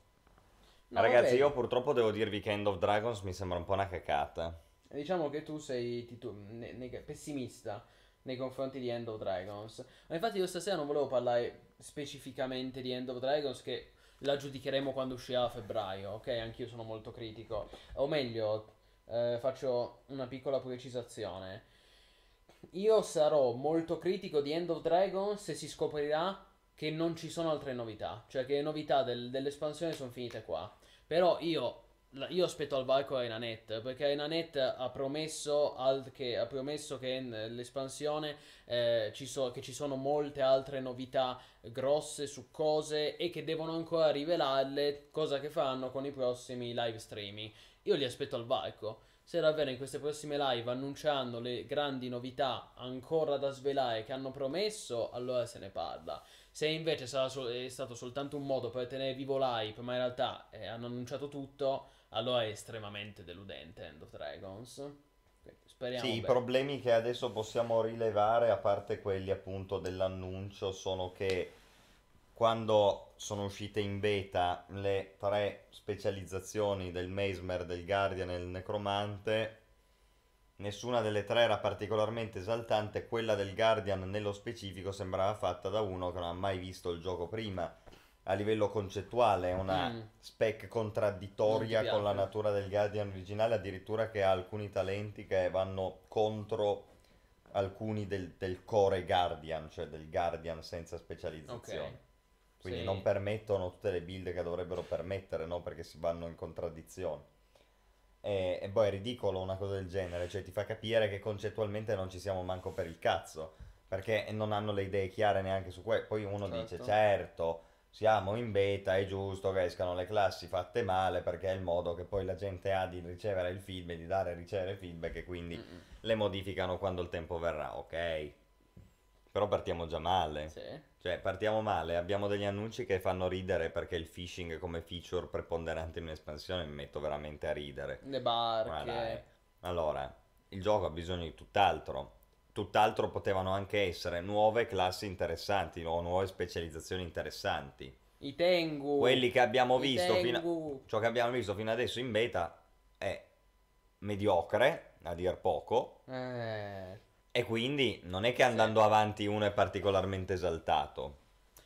Sì, no, poi è vero. Poi sono le- la, la cosa più carina che mi è piaciuta di più sono le Siege Turtle, le tartarughe in coop. Que- quello ho preso direttamente da Beh. Factions, la prima mount a due giocatori. Quella è la singola cosa che metto. Dai, cari- eh, dai carino. Però poi al lato pratico, se tu hai le mappe come sei abituato ad averle su Guild Wars 2, ma quando mai utilizzi? La, la utilizzerai soltanto quando il gioco, no come i Bouncing Mushroom, eh, ti richiede l'utilizzo di Eh, quella beh, guarda roba che lì. può essere utile. eh. Tipo, tipo, faccio un esempio. Io ho l'inventario pieno, dico dai zio, portami tu. Io devo, devo- cioè, devo, Ah, fare, devo fare ordine nell'inventario Ho e tu intanto mi porti... Questo è ovviamente un esempio del No, cazzo. no, ho capito. Però per dire, cioè, tra, con gli amici, Sì. no? È carina l'idea della Mount Co-op, No, niente di rivoluzionario. La mount a più giocatori è sempre una cosa bella ai tempi Molto di bella. Star Wars Galaxy, ok? Sì, eh, infatti quello è, è precursore, precursore. Però non è ciò che mi risolve il gioco, capito? Ma siamo d'accordo, siamo d'accordo. Infatti io dico, infatti io dico, aspetto a Enanetta al varco perché devono annunciarmi altre robe. Detto questo, la, tra tutte le cose che hanno annunciato, le tartarughe coop prese direttamente da Guild Wars Factions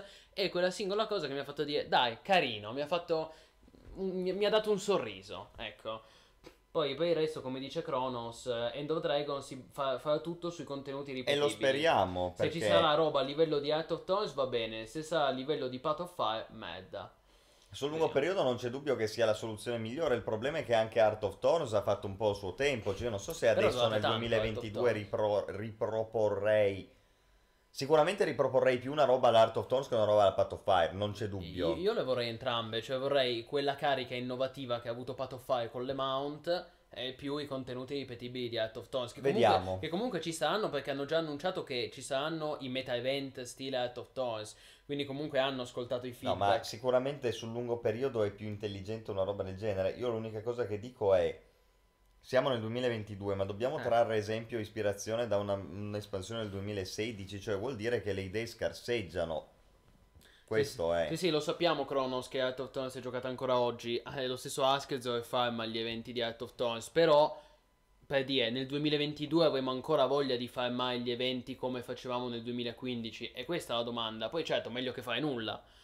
Però è un dilemma da porsi. Ecco.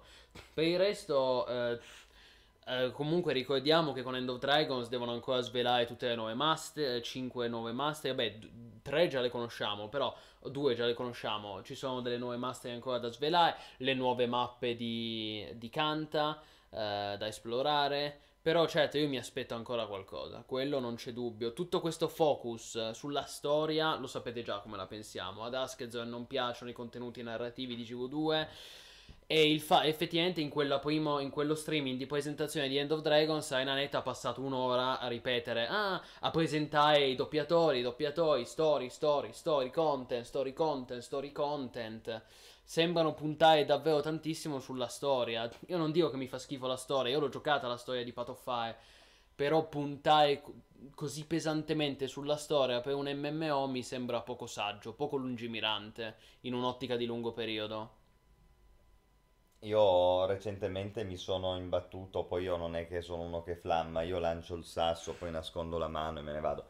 Ma su Reddit Morpg me la sono presa con uno che invece voleva la storia con le belle cutscene, no? Io gli ho detto, ma se vuoi la storia Final con le belle Fantasy. cutscene, giocati uno dei tanti single player con la storia e le belle cutscene, ce ne sono Ma poi Final migliaia. Fantasy XIV. Chi cazzo se ne frega della storia in un MMO? I player sono la storia, questo gli ho detto, no? E c'era infatti un botto di gente che mi ha dato ragione. Porca- Poi è partito il flame, eccetera. Però, capito, dai. Eh, mi- È un sì, MMO, non puoi, Sì, che- non puoi fare della storia il tuo contenuto principale, se no fai un single player. La storia è ok, ma deve essere un contorno, come dice Kronos. Se è un MMO voglio contenuto che mi tenga a giocare fino all'espansione successiva, altrimenti gioco un single player. Eh, vedo che siete d'accordo.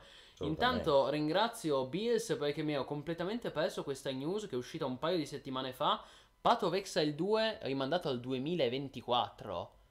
Porca miseria. Doveva uscire alla fine di quest'anno. Do- dove uscire il prossimo, cioè, sì, dove uscire pro- minchia, ma è tanto, cioè dal 2022 al 2024 è un botto. Poi vabbè, è vero che c'è il primo Perché anche capitolo. loro si vede che hanno capito la regola degli otto anni. La regola di perché, GTA Perché 5. se Path of Exile 2 fosse stato un more of the same di Path of Exile 2 sarebbe durato due settimane in cui te lo giochi, te lo svisceri, dopodiché dici ancora sta roba, basta, basta. L'Atlas, le miniere, i mob che vengono one shottati delle build impossibili, basta. Morgotto, Basta. l'ho detto adesso, non lo sapevo. Bravi, speriamo che si facciano furbi. 2024 è un ma c'è veramente un casino di Speriamo tempo. che si facciano furbi e usino questo tempo per fare un po' una rivoluzione al gioco. Anche lì, dopo otto anni, ci sta che cambino le carte in tavola, se no la gente si scogliona, ma è naturale. Cambiato il tempo.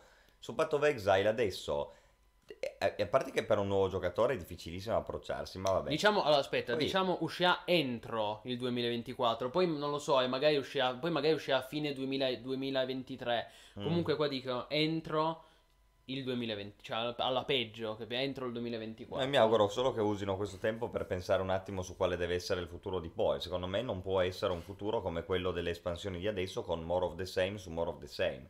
Guarda, Rimask, eh, tu dici Sì. che non è ufficiale. Io effettivamente io sto, sono su Google Notizie. Vedo diversi siti inglesi abbastanza noti che riportano Path of Exile 2 will release 2024. Poi non lo so se è una fake news. Diverse- diversi portali internazionali citano questa cosa. Poi magari è una cagata. Ecco, non, non- non lo so. Ehm, mi sembra davvero tanto se consideri che doveva uscire l'anno prossimo. Magari lo vedremo in beta l'anno prossimo e poi l'uscita. Vediamo. Io devo dire. ehm, no- non è una cosa che pers- personalmente io non sono disperato se anche questa notizia fosse confermata. Perché comunque il primo Path of Exile tira sempre tantissimo. E io mi sono ripromesso di giocarmi, di rigiocarmi tutta la campagna del primo capitolo e di streamarla. Quindi se Path of Exile 2 esce tra tre anni, io ho anche più tempo per farlo. Eh, poi non lo so, eh, non sono nella mente degli sviluppatori. Però, da quanto si è visto finora, i filmati che avevano pubblicato, i video di gameplay che avevano pubblicato finora di Path of Exile 2 sembra una bomba. Secondo me 2023 lo vediamo, dai, facciamo una via di mezzo. Cronos fa un eh, buon sunto della situazione di adesso. E a proposito di rinvii, caro Plinius, l'ultimo punto di oggi in realtà riguarda proprio i rinvii. Se vogliamo attaccarci a questo treno dei rinvii per parlarne, può essere un buon Sì, modo. che noi non abbiamo. Il problema è che io non volevo parlare di End of Dragons, ma proprio delle novità in arrivo Ah, GV2. vai, vai, sì, prego, Però si prego. può fare. Però vabbè, faccio una breve. Faccio un, un listone, diciamo. ehm, perché di fatto trovate tutti i dettagli su MMO.it. Dresna ha scritto una super news, una maxi news a cui vi rimando. Quello che posso dire è che ArenaNet, dal punto di vista comunicativo, mi fa sempre un po' sorridere. Non, se- no- non per forza in negativo. Però mi fa sorridere perché ArenaNet ha questo modo di fare per cui, tipo, per sei mesi scompare e non dice nulla, nessuna novità. Poi all'improvviso un giorno si sveglia, esce e ti pubblica il post con la roadmap dei prossimi tre mesi, la prossima balance patch, il WWW, il PvE, il PvP, di tutto, l'espansione, 3000 cose. E poi dice ciao e scompare per altri sei mesi. E così è Inanet. E quindi anche qui ha pubblicato, ha, ha pubblicato questo annuncio nei giorni scorsi che, che noi abbiamo ripreso appunto su MMO.it da cui eh, hanno annunciato un botto di novità. N- non, e nessuna di queste riguarda specificamente End of Dragons. Per questo ho detto che io stasera mh, non volevo parlare solo dell'espansione, di cui sicuramente avremo ancora modo, tempo e spazio di, di- di parlare in tutte le sedi. Ehm, però hanno annunciato novità per quanto riguarda proprio il gioco base. Anzitutto, domani, cioè il 31 agosto, inizia, ehm, inizia ufficialmente il, come si chiama, il, il Bazar dei 420. Domani a che ora? Già Eh, inizia sempre alle 18. Ah, alle 18, ok. Oggi è il 30, fin- in questo momento che... eh, Insomma, il 31 è il bazar, il festival, scusate, non il bazar, mi sono confuso, il Festival of the Four Winds eh, che andrà dal 31 agosto al 21 settembre. Eh, e tra l'altro domani c'è una doppia novità perché inoltre domani sbloccano anche il nuovo episodio della Living Season 4, cioè Daybreak, cioè in- arriva, inizia ufficialmente, anzi no scusate, ho detto ho detto una sciocchezza. La Living Season 4 è già sbloccabile, mi sono confuso. Però, eh, sì, sto, sto C'è il facendo- nuovo capitolo della Living Story. Sì, esatto, sto facendo confusione. Esatto, esatto, mi sono, mi sono confuso Sì, sì. eh, perché la Living Season 4 è già iniziata. Però iniziata due domani nuovo fa, episodio da riscattare. Dopodiché, un botto di novità. E Adesso- nuovi achievement della Seasons of the Dragons da fare. Esatto, bravissimo. Dopodiché, cosa succede? Allora, succede che dal an- arriva, arrivano le, le prossime date riguardanti le beta, le le- gli eventi beta di appunto End of Dragons. Allora, dal 21 al 25 settembre, prossimo evento beta, eh, con, tre, con tre nuove Elite Specialization. Con- eh, che dal- questo, questo evento da- beta dal 21 al 25 settembre sarà preceduto da una live stream che si terrà il 17 settembre. Poi il 22 ottobre un'altra live stream, dopodiché dal 26 al 30 ottobre un'altra, eh, un altro weekend di open beta. Ricordiamo che sono tutti eventi open beta, quindi potete accedere anche da giocatori gratuiti senza spendere un euro su GV2. Dopodiché, un'ultima fase beta si terrà dal 30 novembre al 4 dicembre. Ci sarà questo quest'ultimo weekend in cui si potranno provare tutte le elite spec di End of Dragons e anche la Siege Title che, che citavamo prima, quindi la nuova eh, mount cooperativa da combattimento. Quindi quello ovviamente sarà, quello sarà l'ultimo evento beta e anche la fase beta più interessante perché ci permetterà davvero di mettere le mani sui primi contenuti di End of Dragons. Molto interessante. Dopodiché, Abbiamo detto, la, Livi- la Living Season 4 si concluderà il 28 settembre, quindi questo evento, il cosiddetto Complete the Cycle, che vi permette di nuovo di scattare gratuitamente le stagioni, con- la Living Season 4 si conclude il 28 settembre e poi è l'ora dell'Icewood Saga, la controversa eh, Living Season 5, di fatto, chiamata di Icewood Saga, che si sarà riscattabile dal 19 ottobre al 30 novembre anche lì in varie fasi, tutti i vari episodi, una alla settimana, eccetera, eccetera. Non è finita qui, perché poi arrivano tutta una serie di eventi, i tipici eventi festivi, no? Ho già detto che domani inizia il Festival dei 420, poi, vabbè, lasciamo perdere i, i- i bonus events in eh, World vs. World, e quelli ci sono spesso. Eh, dal 5 ottobre al 9 novembre torna lo Shadow of the Mad King, quindi l'evento di Halloween. Solite robe. Sì. Eh, poi dal 14 dicembre al 2 gennaio il, Winst- il Winter's Day, quindi l'evento Che natalizio. dovete loggare per prendervi la stellina che mangia Esatto. gli Imperial Fragments, mi raccomando. Solite robe, sì, ma questo è utile per sbloccare l'ogget- l- l'oggetto, il mostriciattolo che vi, vi mangia gli oggetti in eccesso. E poi, e poi sappiamo già che il 25 gennaio 2022 inizierà il Luna, il Luna New Year, che sarà poi seguito dal lancio ufficiale di Ma- End of Dragons. Ora, la cosa interessante è che eh, mentre ci saranno tutti questi eventi, perché fin qua parliamo di eventi, sai, i soliti eventi festivi, no? Eh, Shadow of the Mad King, soliti Winters, delle solite robe. Però la cosa più interessante è che settembre eh, arriva anche il periodo beta per le DTX 11, quindi eh, finalmente ArenaNet introduce questa patch, questo upgrade che permette, che sarà ancora in fase beta, ma permetterà di provare il gioco con le DTX 11 e dovrebbe, eh, insomma, sulla carta promette un, un- un incremento prestazionale, un miglioramento delle performance e di fatto degli effetti dei- del frame rate su computer. Eh, questa novità, mh, mo- forse sicuramente la novità più interessante tra tutte quelle citate finora da provare. Inoltre, come se non bastasse, il 24 settembre arriverà anche la beta del sistema di alleanze in WWW. Eh, quello è anche interessante. Sapete, il WWW Alliances è un sistema che era stato presentato tre anni fa Sì. e che la community del WWW attende spasmodicamente che- da allora. Finalmente esso verrà, questo sistema di alleanze in WWW verrà introdotto anch'esso in una prima versione beta, quindi da migliorare, però comunque eh, uscirà poi ufficialmente entro la fine dell'anno. Sono obiettivamente tante novità. Poi eh, GV2 può piacere, può non piacere. Però queste sono cose abbastanza grosse che se Ness si gioca bene le sue carte comunque possono cambiare, possono migliorare notevolmente la situazione nei prossimi mesi. Penso in particolare alla patch per le, all'upgrade alle DTX 11 e al- alle alleanze WWW. Assolutamente, sono le due cose più importanti. Sì, sono le due cose di gran lunga più interessanti in attesa di End of Dragons, che speriamo bene. Ecco. Quindi sì, di questo abbiamo detto, terremo d'occhio e, e io appunto come vi ho detto lo streamerò perché devo sbloccare lo Skyscale, quindi nei prossimi giorni, magari già domani, domani martedì, domani sera se non ho problemi, ehm, streamiamo GV2. Sha, uno stream in Ti sciallo, fai i tranquillo. due episodi. Sì, sì, sì, assolutamente. Esatto, come dice Kronos, Halloween, eh, Halloween Luna ti fai i soldi facili, free gold. Se solo sapessero sfruttare meglio i social, Twitch e gli stream. È vero, Kronos, secondo me sono migliorati rispetto a tempo fa perché comunque vedo che banalmente mh, quando apro Twitch mi capita spesso di vedere streamer che, che, che giocano, streamer ovviamente internazionali, americani che, che giocano a GV2.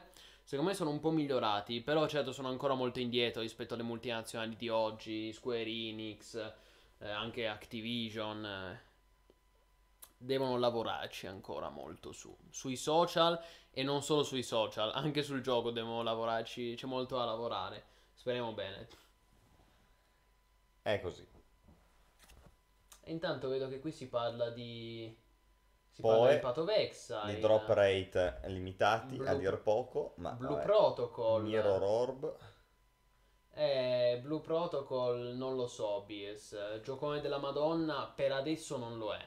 Per adesso non lo è, nel senso che quelli che hanno provato la versione giapponese, i Blue Protocol, eh, hanno ricevuto dei, gli sviluppatori hanno ricevuto dei feedback abbastanza negativi, tant'è che per quello che hanno, l'hanno, l'hanno inviato. Inizialmente Blue, Pro- Blue Protocol doveva uscire già quest'anno, invece dopo i feedback che hanno ricevuto alla close beta in Giappone l'hanno inviato perché mh, molti aspetti sono ancora ultra acerbi.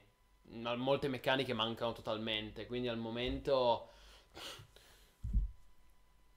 sono io, io non sono ottimista nei confronti di Blue Protocol.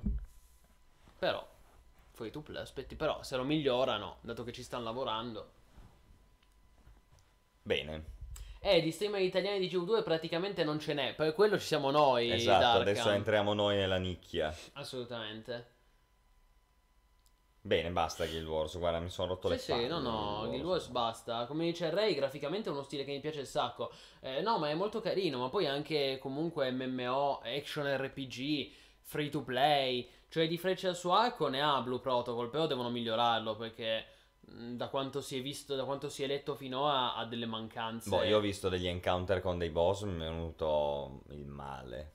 Ha delle mancanze molto grandi per, per un gioco che vuole imporsi nel panorama massivo del dio attuale. Ha delle mancanze davvero molto grandi, fidatevi. Speriamo che lo migliorino. E... Quindi dicevi un po' di rinvii, dicevi. Esatto, no, perché prima parlavi dei rinvii, giustamente, di un sacco di robe, e effettivamente un sacco di robe sono state rinviate. Eh sì, avevo scelto Torniamo stesso a parlare di cose che abbiamo già detto nei precedenti salotti, perché Riders effettivamente Republic, questo è un periodo denso di rinvii. È un Con- periodo denso di uscite e di rinvii contemporaneamente. Ci sono entrambe le cose. Avevo letto tra l'altro che un- avevo letto in chat che qualcuno sta giocando al nuovo Bless, Bless Unleashed.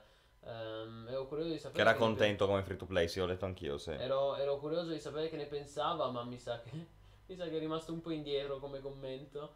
No, so. vabbè, ma se- Ah, se c'è ancora- Ecco, lo Shiva, che ultimamente sto giocando a Bless, sinceramente niente di che, ma come free to play tanta roba. Sì, no, ero curioso di, di sapere se, se gli stava piacendo. Ecco. Comunque... E prima sì, anche rinvi- Darkham, eh, sì, vabbè, facciamo i rinvii, poi prendiamo un paio di domande, dai. No, vabbè, così almeno poi Sì, rispondiamo sì, alle esatto, domande tranquilli. chat. Eh, no, niente, allora, che dire? Eh, Tanti rinvii. Allora, stavamo citando, eh, così, così a occhio mi vengono in mente. eh, il già citato Riders Republic, miglio- eh, inviato da settembre a fine ottobre e meno male perché l'ho provato ed è ultra grezzo. Poi probabilmente lo sarà anche al lancio perché Ubisoft sa fare solo giochi grezzi ormai. Anche Ubisoft, anche su Ubisoft ci sarebbe molto da dire che non è più la multinazionale di una volta. Eh. Eh, Te la ricordi già la- detto molte Eh, volte. la Ubisoft dei Far Cry, dei Rainbow Six, dei Andiamo Splinter pure Cell. avanti. Sì, sì, andiamo avanti, tranquillo. Ehm, quindi Riders Republic, Book of Travels, Core Punk. Di Core Punk in realtà ne avevamo già parlato nell'ultimo salotto che avevamo fatto come la pausa estiva. Rin- closed beta dove- che doveva uscire ad agosto, doveva iniziare ad agosto, rinviata a dicembre. Sempre se andrà tutto bene, altrimenti verrà rimandata ulteriormente al 2022. La novità è Book of Travels, eh, che doveva uscire proprio in questi giorni, precisamente oggi, cioè doveva uscire tre- oggi 30 agosto, e, e lo hanno rinviato a data da destinarsi. Quindi è sempre un po' inquietante quando un MMO viene rinviato e, e non si dice a quando. Cioè, gli sviluppatori ormai sono talmente disperati che dicono: Vabbè, senti, ci rinunciamo. È rinviato a una data che poi vi diremo. Però pre- così almeno non ci pressate. In realtà è una cosa anche positiva. Eh, io quello che mi sento di dire è che io rimango sempre un po' perplesso quando vedo queste aziende, queste compagnie che annunciano delle date che poi non riescono minimamente a rispettare. Allora, io non dico che bisogna essere precisi al giorno. Eh, però, cioè, è possibile che devi rinviare un MMO quattro volte e dopo quattro volte ancora non mi sai dire quando esce? Cioè, ma cosa siamo? Dei dilettanti allo sbaraglio? Sì, esatto. Danno l'impo- l'impressione è Certo, quella, dilettanti allo certo, sbaraglio. certo. Poi certo, uno mi dice, eh ma Plinius è meglio che lo abbiano rinviato per perfezionare il gioco. Sì, ma non è questo il punto. Giustissimo, qui si, poi io sto mettendo, esatto, qui noi stiamo mettendo il focus sull'aspetto comunicativo. Cioè, da un punto di vista comunicativo è un approccio poco serio. Se vogliamo, ha iniziato Cloud Imperium Games con i continui rinvii di Star Citizen da 10 anni. E il problema è che poi gli altri hanno iniziato a imitarli. Mm, sarà un caso, non sarà un caso, ovviamente, scherzi a parte. Però io dico, in questo, in questo discorso sia Core Punk che Book of Travel sono accomunati, perché essendo due MMO indie, io per carità li perdono, ci mancherebbe, e sono sempre favorevole. Ma sì, a... non è che ci fai la crociata contro, però evidentemente, Però capito, devi dico- avere le idee più chiare quando sviluppi Ma sì, cioè sia di Core MMO. Punk sia Book of Travels hanno inviato tre volte. Dopo averlo rinviato tre volte hanno detto no, raga, non vi diamo neanche una data. Ma allora tutte le date che hai dato prima cos'era? Una presa per il culo? Ma Cioè, certo, eh, certo. cioè de- tu, de- poi loro dicono, eh ma perché noi siamo sempre troppo ottimisti e poi ci, e poi ci sono dei E non problemi. essere ottimista. Eh, ma tu nel game development devi considerare i problemi. Cioè è come se io mi metto a sviluppare un gioco oggi Oh, e dico, ah guarda ti pubblico, ah schizzo, ti pubblico il nuovo MMO sandbox della vita e, e uscirà tra un mese. Eh, cioè non ci vuole un genio per capire che magari non ce la faccio tra un mese. E, e anche qui mi, mi rimango sempre perplesso quando vedo che queste software house, che tra l'altro poi sono software house indie, quindi nessuno gli correrebbe dietro se anche dicessero guardate ragazzi, qui sto facendo un po' il barbero, guardate. No, ma certo, fatelo uscire. eh, no, Eh. sanno benissimo che il budget è quello che è, le risorse sono quelle che sono, quindi è inutile prendere per il culo il pubblico, ma la cosa più grave sarebbe se loro stessi fossero convinti di quelle date, capito? Cioè, perché vuol dire che il metodo di sviluppo è fallace. Non è possibile che tu non ti renda conto che il tuo MMO non può uscire non una, non due, non tre volte che hai determinato la data. Come stai lavorando? Esatto, io sono sempre, e lo dico anche con un po' di dispiacere perché io eh, ritengo Book of Travels e Core Punk forse i due MMO indie più interessanti che non vedo l'ora di vedere. Sicuramente sono tra gli MMO più interessanti. Cioè, eh, Core Punk l'avevo citato quando mi avevano chiesto quali MMO attendi, Plinius. Io cito Core Punk perché ha delle idee estremamente intriganti. Book of Travels, bellissimo da un punto di vista artistico, mi ha, mi ha completamente preso e rapito quel gioco. Cioè, secondo, e ha anche delle idee di gameplay veramente. Ha il coraggio di innovare quel gioco. Ehm, quindi li attendo al varco. Il problema è che poi anche lì eh, rinvii comunicati con pochi giorni di anticipo. Cioè, Book of Travels l'hanno annunciato una se- neanche una settimana fa. Che veniva ulteriormente rinviato a data da destinarsi. Fino a una settimana fa eravamo lì fermi con la data del 30 agosto. Che se non avessero rinviato New World andava direttamente a fare concorrenza Certo, a- a a- New World. a- esatto, Book of Travels vs New World. E invece adesso. Eh, invece adesso vedremo la concorrenza tra New World ed Elion. E tra l'altro anche lì, ragazzi, vediamo se. Io, io l'ho detto, l'avevo, l'ho profetizzato nel- nell'ultimo salotto che avevamo fatto. Secondo me ne arriveranno altri. Cioè, aspettatevi altri rinvii. Elion, io spero per loro che non lo pubblichino lo stesso giorno in New World, altrimenti verrebbe completamente. Non dico distrutto, ma proprio eh, oscurato. Cioè verrebbe completamente coperto a livello di immagine, di copertura, anche perché non so se quelli di Elion lo sanno che Twitch è di Amazon e New World è di Amazon, quindi quando uscirà New World è evidente che per due settimane ci sarà una copertura, si parlerà solo di quello, cazzo, Amazon gli dà tutta la, visi- Certo. la visibilità possibile. Se- per cui Elion la cosa più intelligente che può fare o esce prima, e però ormai è troppo tardi, nel senso o, o esce domani oppure devono rinviarlo. Stesso discorso per lo Stark, che è anch'esso sviluppato, o almeno non sviluppato ma pubblicato da Amazon. Quindi io dico, aspettiamoci altri rinvii in arrivo, che secondo me annunceranno nelle prossime settimane. Detto questo, sì ragazzi, va bene rinvii, sempre meglio rinviare piuttosto che far uscire un brutto gioco, però... Però sveglia, ecco, anche perché nel caso di, tra l'altro nel caso di Book of Travels è interessante perché si è posta questa dinamica eh, un po' alla Crimson Desert, che hanno detto lo inviamo a data da destinarsi. E su Crimson Desert c'è un altro parallelismo che tu hai visto, caro Askezo, perché i, i, eh, per l'Abyss, che è la, la compagnia sudcoreana, una, ormai è diventata una multinazionale, cioè l'hanno fatti milioni con Black Desert, no? Ehm, e e sappiamo, che per l'Abyss sta sviluppando, stava sviluppando molti nuovi MMO e addirittura ne aveva annunciati tre assieme, che erano eh, Crimson Desert, Planotto, Planotto. anche detto Planate, e Dokev. Planotto. Planotto è estremamente interessante ed è completamente scomparso, Vaporware. Ehm, Crimson Desert, adesso ci arriviamo. Invece Dokev era questo nuovo MMO di creature collezionabili. Quindi di fatto Pokémon in salsa coreana, con il super graficone, con il comparto tecnico che eh, gli sviluppatori attuali di Pokémon, cioè i Game Freak, non riescono minimamente a garantirti perché gli ultimi, ultimi Pokémon, Spada e Scudo e tutti gli altri sono stati un disastro, tecnicamente parlando. Forse tra dieci anni riusciranno ad arrivare a quel livello, al livello a cui sono arrivati adesso i sudcoreani, e non è neanche detto. Quindi eh, tu vedi questo Doc V l'hanno, e lo hanno mostrato un nuovo, hanno mostrato un nuovo trailer e anche un nuovo, il, finalmente hanno mostrato il gameplay di Doc V alla Gamescom. Bellissimo, a patto che vi piacciono questi giochi coreani, proprio questo stile coreano, i giochi stile Pokémon, le creature pucciose, collezionali tutti. Se vi piace quel genere, certo non è, non è il, nostro genere Askzo, però se vi piace quel genere è bellissimo, tecnicamente pazzesco, come già era pazzesco Black Desert quando uscì. Quando uscì. Il problema è che hanno detto, raga, anche Doke V non è più un MMO. Non solo non è un MMO, ma diventa poi un single player. Cioè, V l'abbiamo reso un. Hanno, hanno citato testualmente Open World Action Adventure.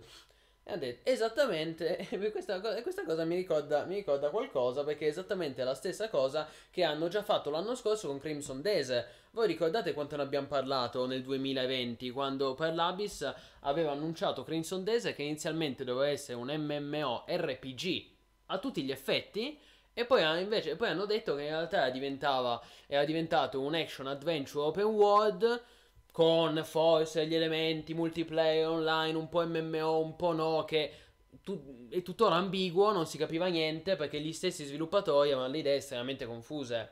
Tant'è che poi l'hanno inviato appunto a data da, da destinarsi, come dicevamo prima. E qui la storia si ripete anche con Doke V, che hanno detto pare che avrà una modalità coop, quindi almeno ci sarà una modalità cooperativa con gli amici. Però non sarà più un MMORPG e non sarà neanche un MMO in senso lato.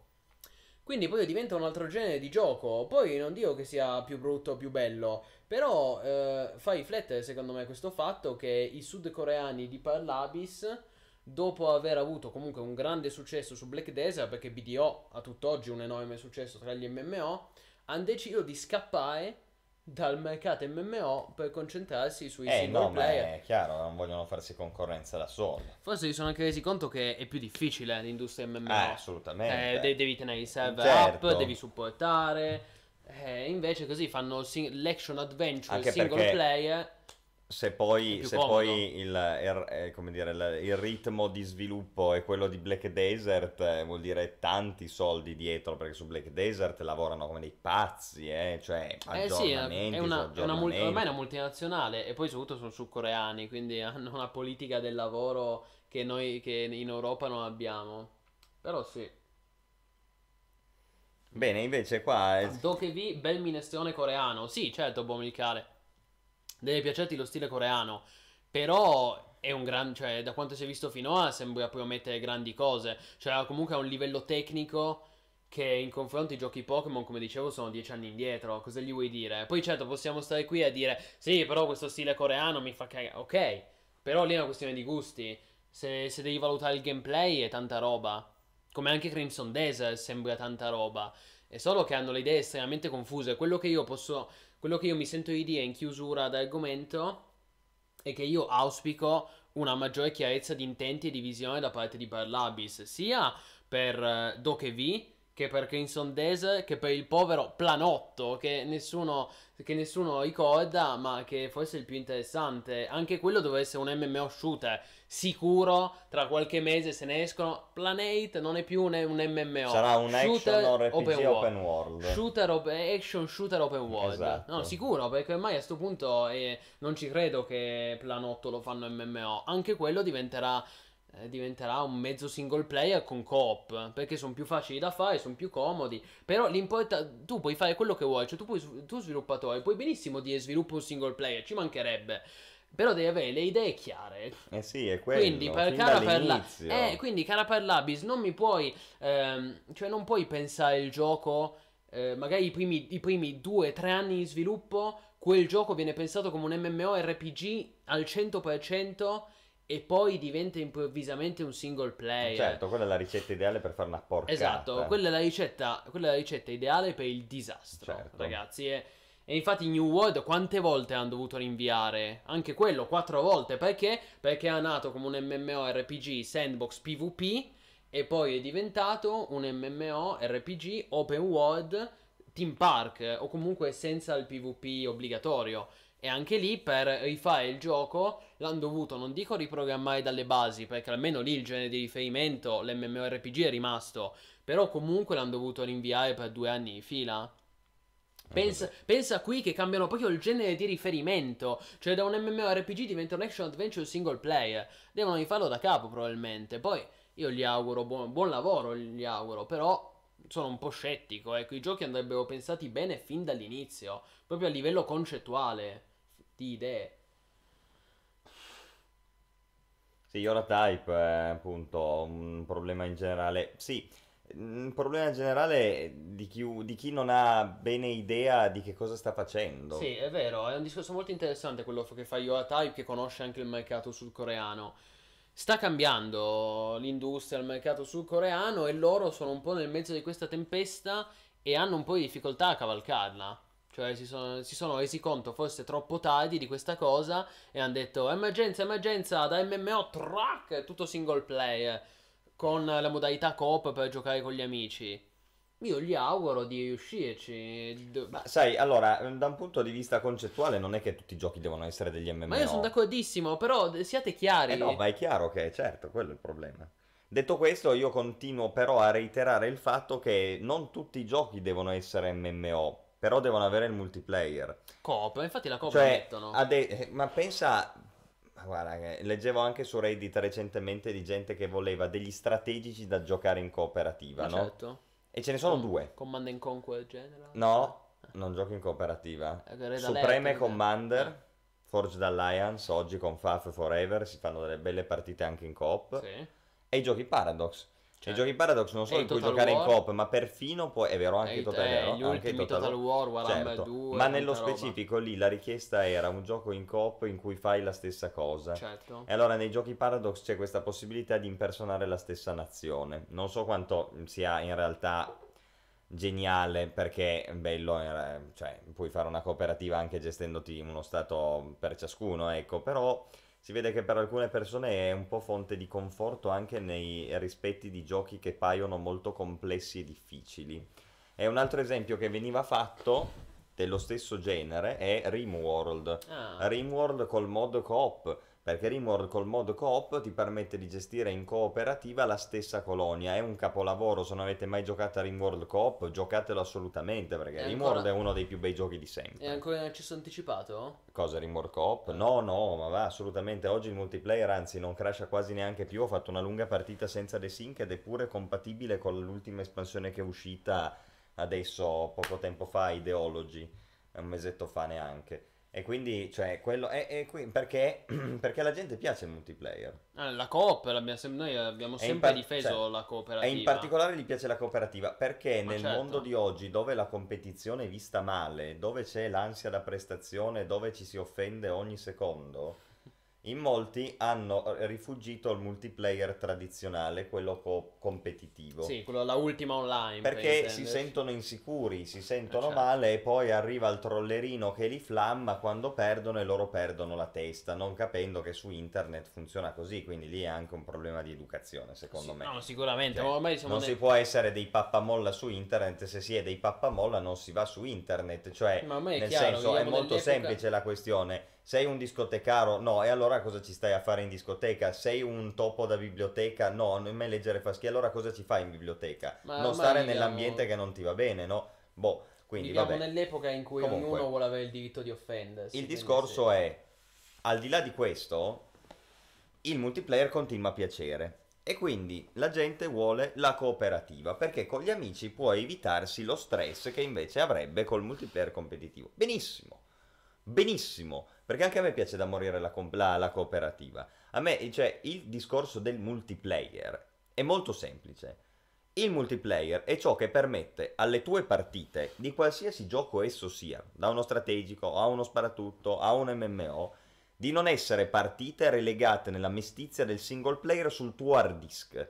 Ma diventano partite che trascendono, sono cose condivise, anche solo se in coop con un'altra persona, è già tutto un altro concetto, perché tu Rimworld. stai condividendo qualsiasi coop. Rimworld. qualsiasi multiplayer. Quella è la, è la grandezza del multiplayer, che quello che stai facendo non è relegato nel tuo hard disk da solo, nel tuo stanzino, ma è condiviso. E fosse anche condiviso con una sola persona, cambia tutto.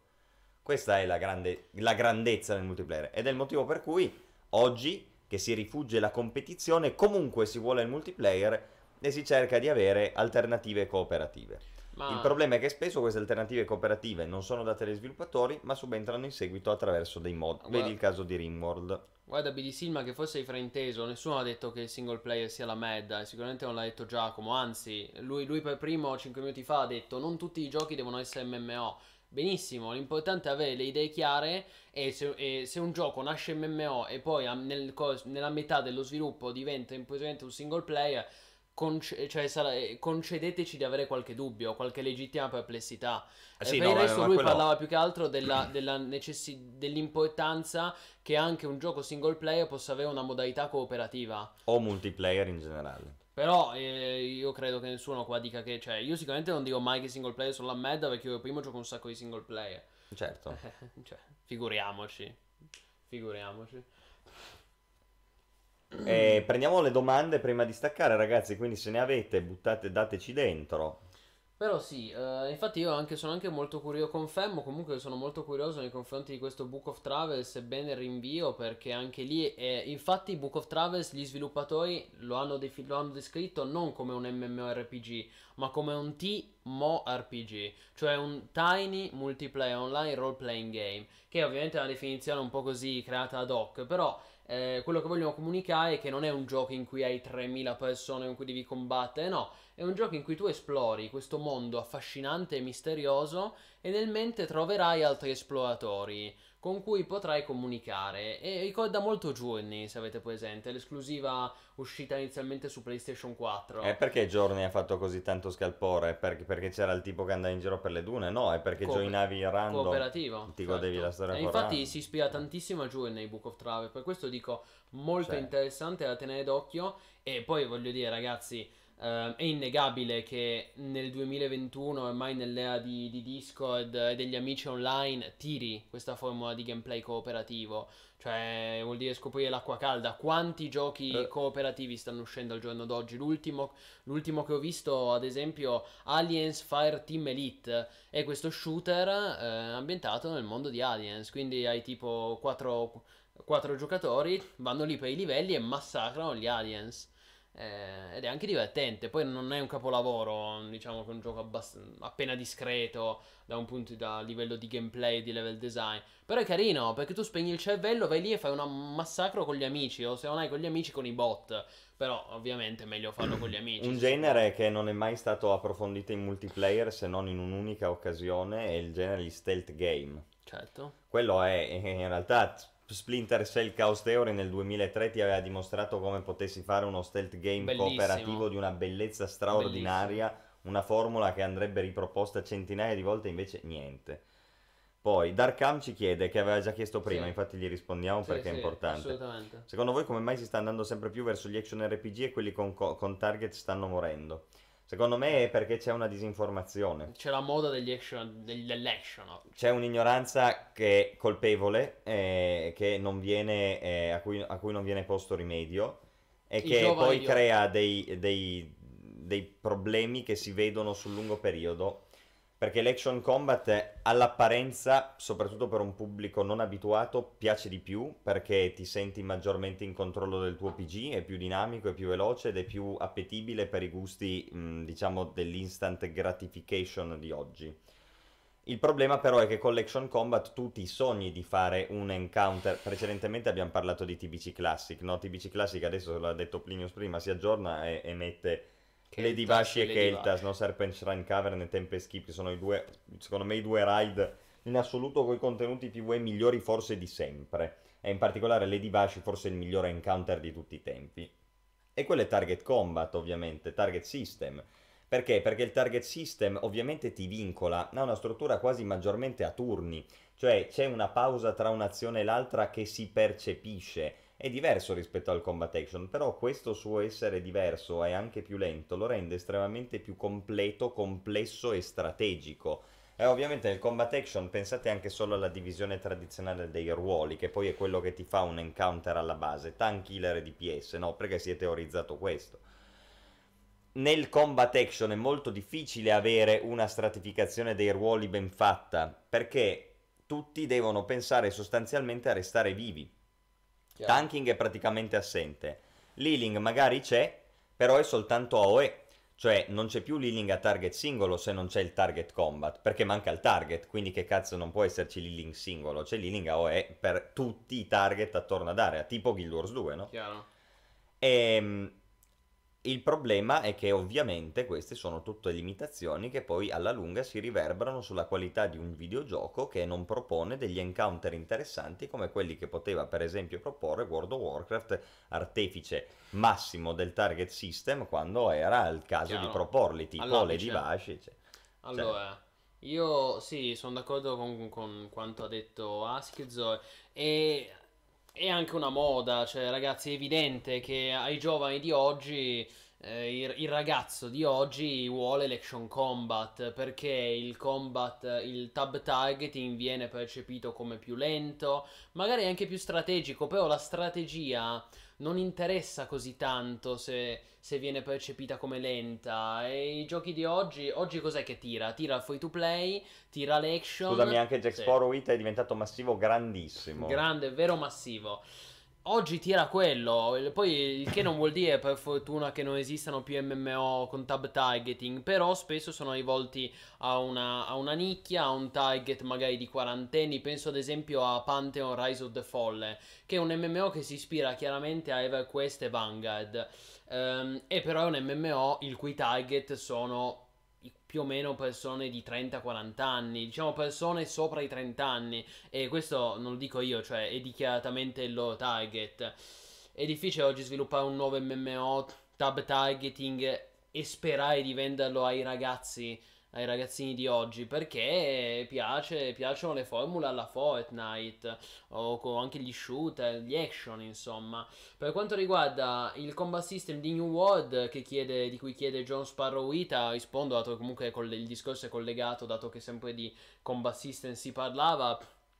Io non lo, io non lo definisco bocciato. Eh, no, bocciato per me no, però sicuramente è ancora un po' grezzo e spero che venga perfezionato ehm, con questo mese di più che si sono presi gli sviluppatori di Amazon prima del lancio il 28 settembre. Io dico una cosa, del combat di, il combat di New World è un po' un unicum, perché è la prima volta che vediamo il combat system di un Souls-like applicato a un MMORPG. Perché quello è, cioè Dark Souls ha letteralmente il combat system di un Souls-like. Solo che è un MMO, quindi le hitbox sono un po' meno precise, c'è un po' più di lag. Però il sistema è esattamente quello. Devono farlo bene. In PvP può regalare grandi soddisfazioni e finora un po' tutti hanno parlato bene del PvP di New World. In PvE è molto più problematico. Io ho anche fatto i, dun- i primi dungeon di New World. Secondo me quel combat system paradossalmente rende meglio in PvP che in PvE. Cioè, dungeon in PvE male male New World. Sono d'accordo. Secondo me qua la questione non è tanto quella di dire il combat system del tale gioco è bello e brutto se è action o non è action. Il punto è cosa ti può permettere di fare un certo tipo di combat system.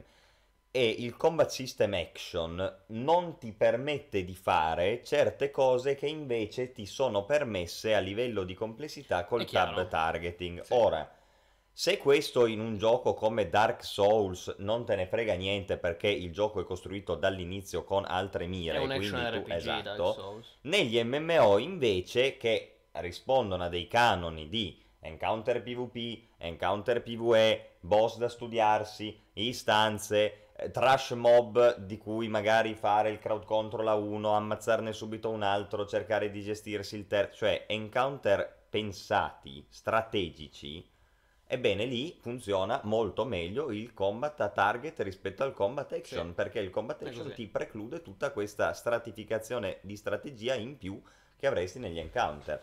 E io dico anche a livello di gameplay è più brutto perché stratifica di meno il combat, stratifica di meno i ruoli e quindi anche il giocatore si bea di meno del ruolo che ha all'interno del gruppo di appartenenza.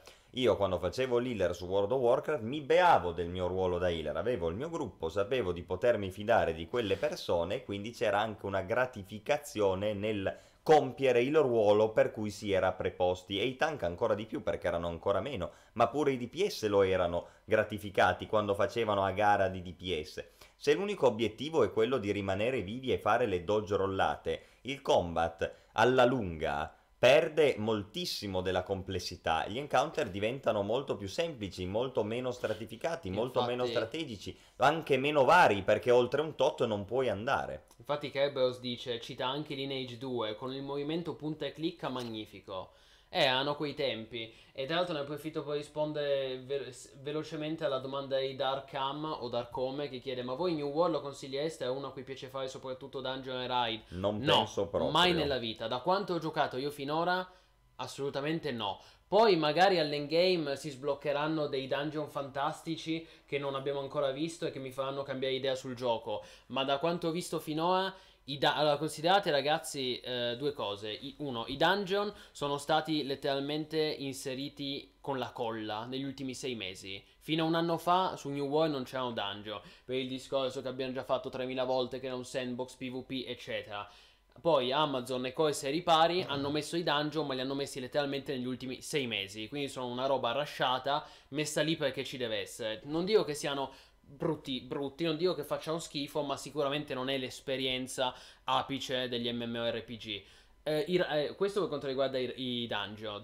I raid neanche ci sono, ragazzi, perché Amazon ha annunciato solo le expedition per New World. Le expedition sono letteralmente in italiano le expedition, le spedizioni sono letteralmente i dungeon, sono contenuti eh, istanziati da 5 player. Sono i dungeon. I raid neanche ci saranno in New World, quindi già solo per questo eh, come faccio eh, cioè non posso, consigli- non posso consigliarlo ad Arkham perché lui mi chiede mi consigli un M- mi consigli New World come un MMO in No, cui ma fai certo. raid non ci sono raid poi magari il gioco sarà bello all'endgame però al momento raid non ci sono neanche quindi Il gioco più recente e più bello che avete giocato, a parte GTA e Red Dead.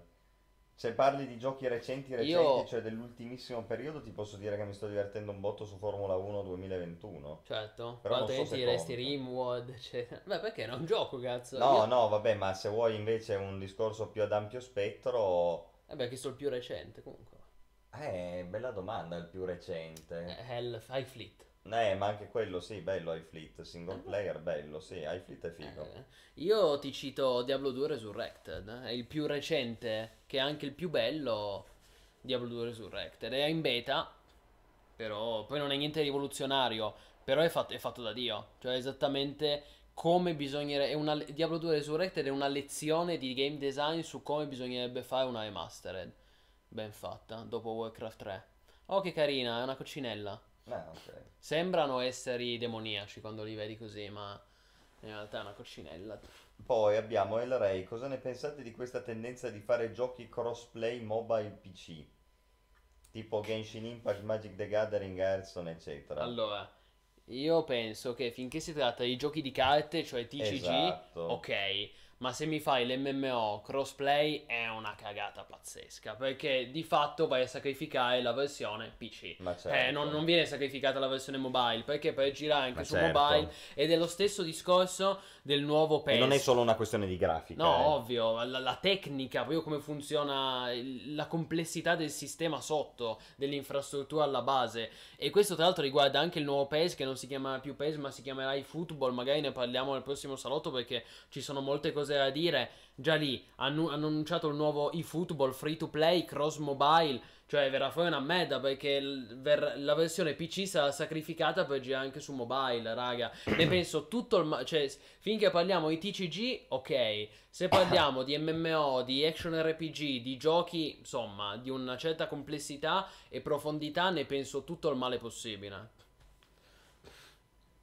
Poi vabbè, sì, Possibilità che rimanga... Genshin, Genshin Impact è forse quello uscito meglio, ok? Però lì è già stato pensato fin dall'inizio. Possibilità che rimandino di nuovo New World. Facendo un'altra beta a settembre a me sembra improbabile, Allora. dice Uncut Exception, che esca il 28. Allora, no, il tempo c'è. Perché comunque la beta non è a metà settembre, è dal 9 al 12. Buonasera, Isgan. benvenuto. comunque, Sì, sì, ma per dire che non è comunque il tempo c'è, dal 9 al 12 settembre l'open beta e poi fine settembre il lancio.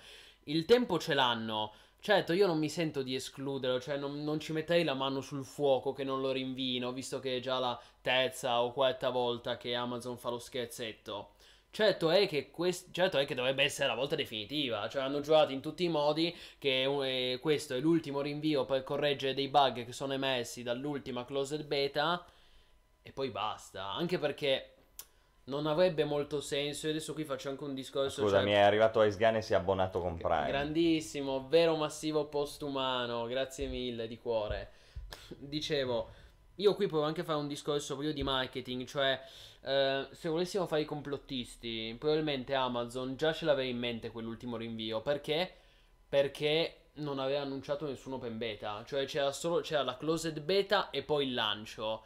Però furbescamente sì, eh, Amazon già sapeva che avrebbe fatto un open beta, quindi volendo fare un po' i complottisti già sapeva da, da un bel po' di mesi che l'avrebbe inviato. Invece adesso non avrebbe ancora senso rinviarlo perché adesso c'è anche l'open beta e poi c'è il lancio due o tre settimane dopo. Quindi non avrebbe senso fare un ulteriore posticipo. Secondo me sarà la volta buona. Lo dicevo anche questa volta che doveva uscire il 31 agosto, però non, insomma, farebbe ridere se lo inviassero ancora. Anche se secondo me se lo meriterebbe, perché secondo me è ancora grezzo il gioco. Cioè, manca ancora l'animazione del nuoto, è tutto dire. È evidente che è grezzo. Però secondo me ormai cioè, non, possono pubblic- non possono rinviarlo una quinta volta. Lo, lo- lo lanceranno, lo pubblicheranno e poi lo, lo sistemeranno un po', un po', Un po' alla volta. un po' alla volta col tempo, Certo. esatto. Come è successo a tanti MMO, bisogna dire, eh, purtroppo. Usciti in beta.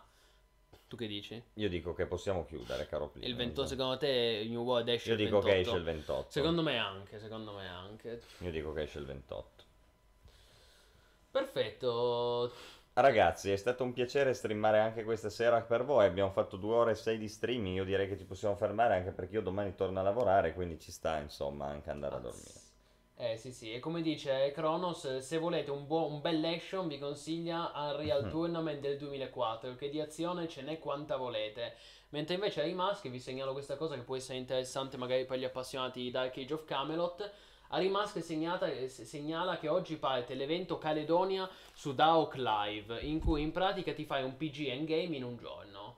Ottimo, direi perfetto. Se siete interessati, andate di Dark Age of Camelot. Bevi, bevo un Amicute e metto anche gli occhiali da postumano per ringraziare Ice Gun dell'abbonamento. E invece ringrazio tutti voi per averci seguito anche in questo nuovo salotto degli MMO. Ci sentiamo presto sempre su mmo.it. Plinius in- all'inizio ha enucleato tutti i vari streaming che seguiranno, ce ne saranno come sempre moltissimi, per cui sempre connessi su mmo.it. Grandi ragazzi. Grandi, vuoi che cerchi qualcuno da Ma se hai un raidare, ride eh? al volo, possiamo Vediamo se è un al volo. Perché qui ho sempre paura ad aprire perché si blocca, tipo, ho paura che si impalla Vai, vai, tutto prova, se prova. da lì apro. Allora, ultimi, ultimi secondi ragazzi. E intanto vediamo se ci sono altri canali da raidare. Altrimenti ci salutiamo qui, direi. Momenti di grande awkwardness. Eh vabbè, dai, ma perché tu non dovevi subito Vai, dire. sta- Ma perché tu non dovevi subito dire stiamo staccando, buonanotte a tutti. Buonanotte, buonanotte ragazzi, c'è poco da fare. Niente, non c'è, Non non c'è non nessuno. c'è nessuno. Allora ragazzi ci teniamo i nostri viewers solo per noi. Grazie Solo mille come sempre, ultima parola Plinius. I nostri 70 spettatori. Grandi ragazzi, allora ci vediamo già nei prossimi giorni con tanti streaming in arrivo e in particolare da già domani sera perché inizio la Living Season 4 su GV2 per prendere lo Skyscale. Quindi mi raccomando, iscrivetevi sempre al nostro canale, followateci qua su Twitch se ancora non l'avete fatto e soprattutto abbonatevi per supportare il nostro lavoro per diventare anche voi dei veri massivi postumani e per sbloccare le emoticon esclusive del canale, tra cui il cacodemo. Dov'è il, ca- dov'è il cacodemo? Eccolo lì, qui Cacodemone il cacodemo. è sempre Il cacodemon, il Plinus postumano e soprattutto Padre Maronno che dice e se poi te ne penti. Quindi ci vediamo già domani, grazie di tutto ragazzi e state sempre sintonizzati su mmo.it. Bella ragazzi. Connessi, aggiornati, massivi.